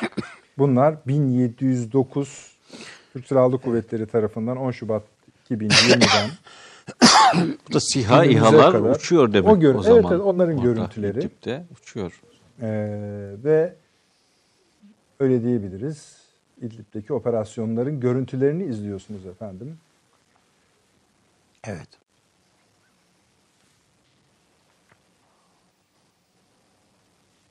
Yaklaşık işte 20 gün hani 20 gün de değil aslında yani 2-3 gün öncesinden geldiğini düşünürsek 2 haftadan biraz fazla dönemde silahlı kuvvetlerinin yani aslında bu şuna da cevap oluyor abi biraz da. Ee, hani hep şey deniyordu ya işte şu 20 tane rejim unsuru etkisiz hale getirildi. E nereden bileceğiz? Deniyordu. Buyurun bilin işte bunlardan bileceksiniz. Bu da garip bir şeydir. Ya biz zaten devlet bir açıklama yapmış onu zaten doğru olarak kabul ederiz. Hayır, ben şunu da varsa duymadım biraz bu esasında. sınırın tarihinden isterseniz size kısaca Olur. bahsedeyim. Şunu da söyleyeyim de hocam. Şunu Ee, takı verir. e, tamam. Ee, bu şeyde hmm, kimsenin itiraz ettiği mesela şu kadar kişiyi mesela diyelim ki A grubundan şu kadar kişiyi vurduk diyorsunuz. Diyorlar ki nereden bilelim bizdekiler. O grup itiraz etmiyor ki. Yo bizden kimse ölmedi demiyor ki. Onlar bile kabul ederken burada edilmiyor. Neyse enteresan bir şeydir. Buyurunuz hocam. Bir şeyden Tabii bahsedeceksiniz. e, şimdi hani Suriye'yi konuşurken e, 4, 5, 6, 7. orada devam eden bir aktif işte çatışma iklimi zemini var. Peki bu topraklar ne? E, bu topraklarla aramızdaki sınırı nasıl çizdik? E, onunla ilgili de zaman zaman e, meseleler gündeme geliyor. E, arzu ederseniz çok kısa Çok bir kısa olur. hatırlatmak isterim. Şimdi tabii Birinci Dünya Savaşı e, sonrasında biz e, o aldığımız ağır yenilgiyle beraber Orta Doğu coğrafyasından çekiliyoruz. Ama bir yeni e, devlet kuracağız. E, bunun sınırları neresi olacak tartışması Mondros Mütarekesi beraber başlıyor. E, işte Atatürk Yıldırımoğulları Grup Komutanı Halep'te. E, 30 Ekim'den sonra müttefikler İskenderun'u teslim almaya gidince soruyorlar Yıldırım Orduları Grup Komutanlığı'na ne yapalım diye. Onun 3 Kasım 1918'de yayınladığı bir emir var Yıldırım Orduları Grup Komutanlığı'na. Çizgiyi işaret eden Tabii, değil mi? sınır çiziyor. Sınır çiziyor. Şimdi diyor E, ki Yani şu andaki askerimizin Evet. olduğu yer zaten Atatürk'ün çizdiği çiz Evet. sınırdır. diyor ki e, Laskiye'nin kuzeyinden. Han Şeyhun'un güneyinden geçip e, sonra Musul'a doğru uzanan hattın aşağısıdır diyor Suriye. İki sayıyor işte İskenderun şey ve Halep ahalisinin diyor e, dörtte üçü veya üçte ikisi öyle bir rakam Üçte var ikisi orada. diyor. Üçte ikisi Arapça konuşan Türktür diyor. Arkadaşlar hocam konuşurken o görüntüleri verebilirsiniz. Evet e, ve görüntüler, diyor izleyicilerimiz şimdi tabii milliyet prensibine göre dünya bir yeni şeye geçiyor. Milliyet prensibi Ha, esnasında son yeni tabii. sınırlar çizilecek. O yüzden de diyor bundan sonra yapılacak olan tasarruflarda bu iki verinin esas alınması lazım. Bir Suriye vilayetinin sınırı, Laskiye'nin kuzeyi, Han Şeyhun'un güneyi yani İdlib filan Evet, yukarıda öyle. kalıyor, Halep yukarıda Tabii. kalıyor. İki, buradaki nüfusun e, büyük çoğunluğu Arapça konuşsa bile işte Türk kökenlidir diyorlar. Yani kurulacak bir milli devletin doğal hudutları Zaten bu içinde. aslında misak-ı milli'nin de Tabii. Geçtiği Bundan hattır bir yani. müddet sonra Paris Barış Konferansı'na Osmanlı Devleti bir deklarasyon sunuyor. Yani bizim hudutlarımızın neresi olması lazımdır diye. Misak-ı Milli'den önce bu. Orada da aynı sınır çiziliyor. Laskiye'nin kuzeyi Halep'in güneyinden geçen çizgi e, Musul Kerkük'e doğru uzatılıyor. Onun peşinden Misak-ı Milli geliyor. Ondan sonra da biz e, ilk defa bu güney sınırımızı birinci İnönü'den sonra bir Londra konferansı vardır. Oraya ilk Dışişleri Bakanımız Bekir Sami Bey gidiyor. O, o Fransızlarla bir anlaşma yapıyor ve bugünkü sınırı Hatay çiziyorlar. Ee, Bir de işte bazı imtiyazlar veriyorlar Fransa'ya hududun ötesinde. Bu büyük infial uyandırıyor Ankara'da. Ee, Gazi de buna çok kızıyor, ee, eleştiriyor, mecliste eleştiriyorlar. Çok ilginçtir. Ee, kendisinin mecliste bir açıklaması var. Tek başıma diyor karar verdim. Anlaşmayı yaptım. Yanında iki arkadaşım vardı. Onlara da sormadım. İstiklal Mahkemesi'ne göndermek isterseniz de giderim diyor. Sonra bu reddedilen sınır 6-7 ay sonra Ankara Anlaşması sınırı olarak karşımıza çıkıyor. Bu sefer imtiyazlar yok. Mecliste yine infial var. Orada çok önemli tartışmalar var gizli Kısa celselerde. İstanbul'da. Bağışlayınız. Efendim bir son dakika gelişmesi var. Cumhurbaşkanlığı Külliyesi'nde Cumhurbaşkanı Recep Tayyip Erdoğan başkanlığında ve Milli Savunma Bakanı Hulusi Akar, Dışişleri Bakanı Mevlüt Çavuşoğlu ve Milli, İstihbarat Teşkilatı Başkanı Hakan Fidan'ın katılımıyla bir güvenlik zirvesi gerçekleştirildi. Tekrarlayalım. Cumhurbaşkanlığı Külliyesi'nde Cumhurbaşkanı Recep Tayyip Erdoğan başkanlığında ve Milli Savunma Bakanı Hulusi Akar, Dışişleri Bakanı Mevlüt Çavuşoğlu ve Milli İstihbarat Teşkilatı Başkanı Hakan Fidan'ın katılımıyla güvenlik zirvesi gerçekleştirildi efendim. Buyurun siz devam edin. Şimdi o sıradaki tartışmalara baktığınızda sanki bugünü görüyor gibisiniz. Tabii. Mesela e, Urfa mebusu Hacı Hayali Bey diyor ki Gazi'ye, Gazi Paşa Hazretleri diyor 10 kilometre öteden geçiremediniz mi sınırı diyor. Şimdi diyor orada araziler var e, e, insanların. Fransız'a kurşun sıkanlar var. Sınır şimdi yukarıdan geçince onlar Fransız e, hakimiyetindeki Suriye'de kalacaklar. Tren hattı var. Tabii diyor. tren hattı var. Yusuf Kemal Bey dönemin Dışişleri Bakanı diyor ki gelecekte bana lanet edecekler bu sınırı çizdin diye diyor. O zaman niye kabul ediyoruz diyorlar. Gazi de diyor ki bu diyor kalıcı bir sınır değildir. Bu diyor geçici bir zaman için bir ateşkes sınırıdır. Nihai anlaşmayı yaptığımız zaman biz bunu gerekirse reddedebiliriz. Suriye üzerindeki egemenlik haklarımızdan da feragat etmiyoruz diyor. Meclis Ankara Anlaşması'nı böyle kabul ediyor ama Fransızların diplomatik desteğine ihtiyacımız var ve şunu söylüyor. Diyor ki müzakerelerde diyor Gazi bunu meclis kürsüsünden Fransızlar bize dedi ki diyor bu sınır sınır değildir. Böyle bir sınır çizerseniz karşı tarafla ya tam dost olursunuz ya da düşman. Başka bir şey mümkün değildir. Siz Fransa'yla e, dostluk yapmak istediğinizi söylüyorsunuz. O zaman bu sınır size iyidir dedi diyor. Dolayısıyla sınır çizilirken bu sınırın sıkıntılı bir sınır olduğu, arzu edilir bir sınır olmadığı söyleniyor. İtirazlar geliyor. Mesela mebuslar diyorlar ki bizim gizli e, celse zabıtlarında var. Efendim diyorlar hilkatten bu tarafa, yaratılıştan bu tarafa Suriye'nin kuzeyi Türkmenistan diye tesmiye olunur. Burada Lübnan benzeri bir ayrı şey e, kabul ettiremediniz mi Fransızlarla konuşarak diyorlar. Ve tartışmalar büyüyor. En sonunda şuna varıyorlar. Bu geçici bir şeydir. Bir mütareke sınırıdır.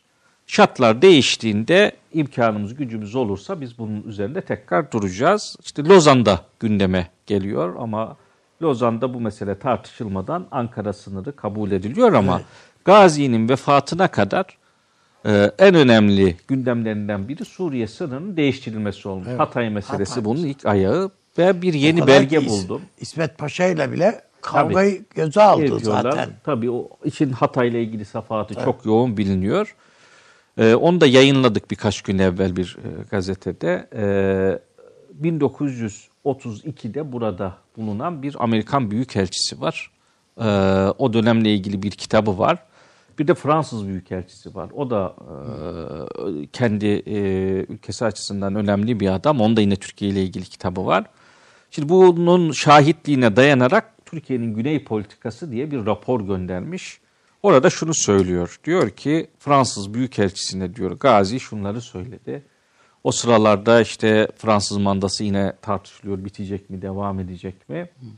Suriye'yi serbest bırakırsanız veya buradaki mandanızı bir başka ülkeye teslim ederseniz 24 saat içinde ifade aynen böyle Türk şehirleri olan Halep ve İskenderun'a gireriz diyor.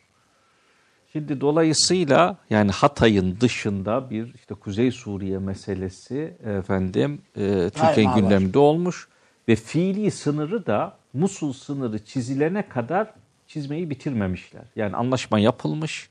Somut Suriye sınırı 1926'da Irak sınırımızı çizen Ankara Anlaşması'na kadar tutmuşlar. Şartlar değişir, imkanlar farklılaşır, başka bir şey olur mu'nun yolunu aramışlar. Bunun sebebi kopamayacak coğrafyalar bir tarafta olan öbürünü muhakkak etkiliyor. Ee, Bugün 800 kilometre kare özel mülk var ee, Türk vatandaşlarına ait ve Suriye'de kamulaştırılmış e, parçalanan Tabii. sınır sebebiyle. Dolayısıyla bölgedeki güvenlik durumu da göçte vesaire de Türkiye'yi hep etkilemeyi sürdürdü. Bugün de bunun en sıcak, en hazin ve en efendim e, çatışmalı bir halini dönemini yaşıyoruz. Orada o sınırda şimdi demir yolu da o bile dikkate alınmamış yani.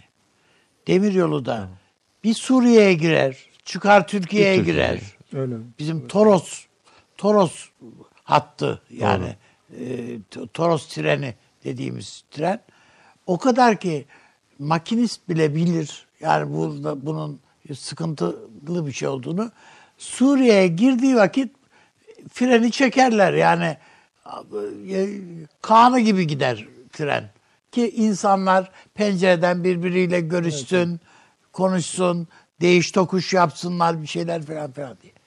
Yani ne yazık ki böyle bir talihsizliği biz yaşadık işte o tarihten beri. Evet. Ee, son dakika gelişmesini bir daha sizinle paylaşalım efendim. Cumhurbaşkanlığı Külliyesi'nde Cumhurbaşkanı Recep Tayyip Erdoğan başkanlığında ve Milli Savunma Bakanı Hulusi Akar, Dışişleri Bakanı Mevlüt Çavuşoğlu ve Milli İstihbarat Teşkilatı Başkanı Hakan Fidan'ın katılımıyla bir güvenlik zirvesi gerçekleştirildi. Bizim süremiz bitti Avni abi. Çok teşekkür ediyoruz. Ben teşekkür ederim. Ee, Hocam sağ Ben olunuz. teşekkür ederim. Taşansı hocam olun. biraz sıkıldınız farkındayım. Orada yalnız kaldınız o anlamda söylüyorum. Yok estağfurullah efendim. Yok Ee, estağfurullah olur mu? Peki çok teşekkür ediyorum. Size de iyi geceler diliyorum. Efendim tekrar ederim. Bugün Kandil. Ee, Allah ülkemizi korusun. Allah ordumuzu muzaffer kılsın. Bu dualarla kapatalım. Ee, en kısa zamanda görüşmek üzere efendim. İyi geceler.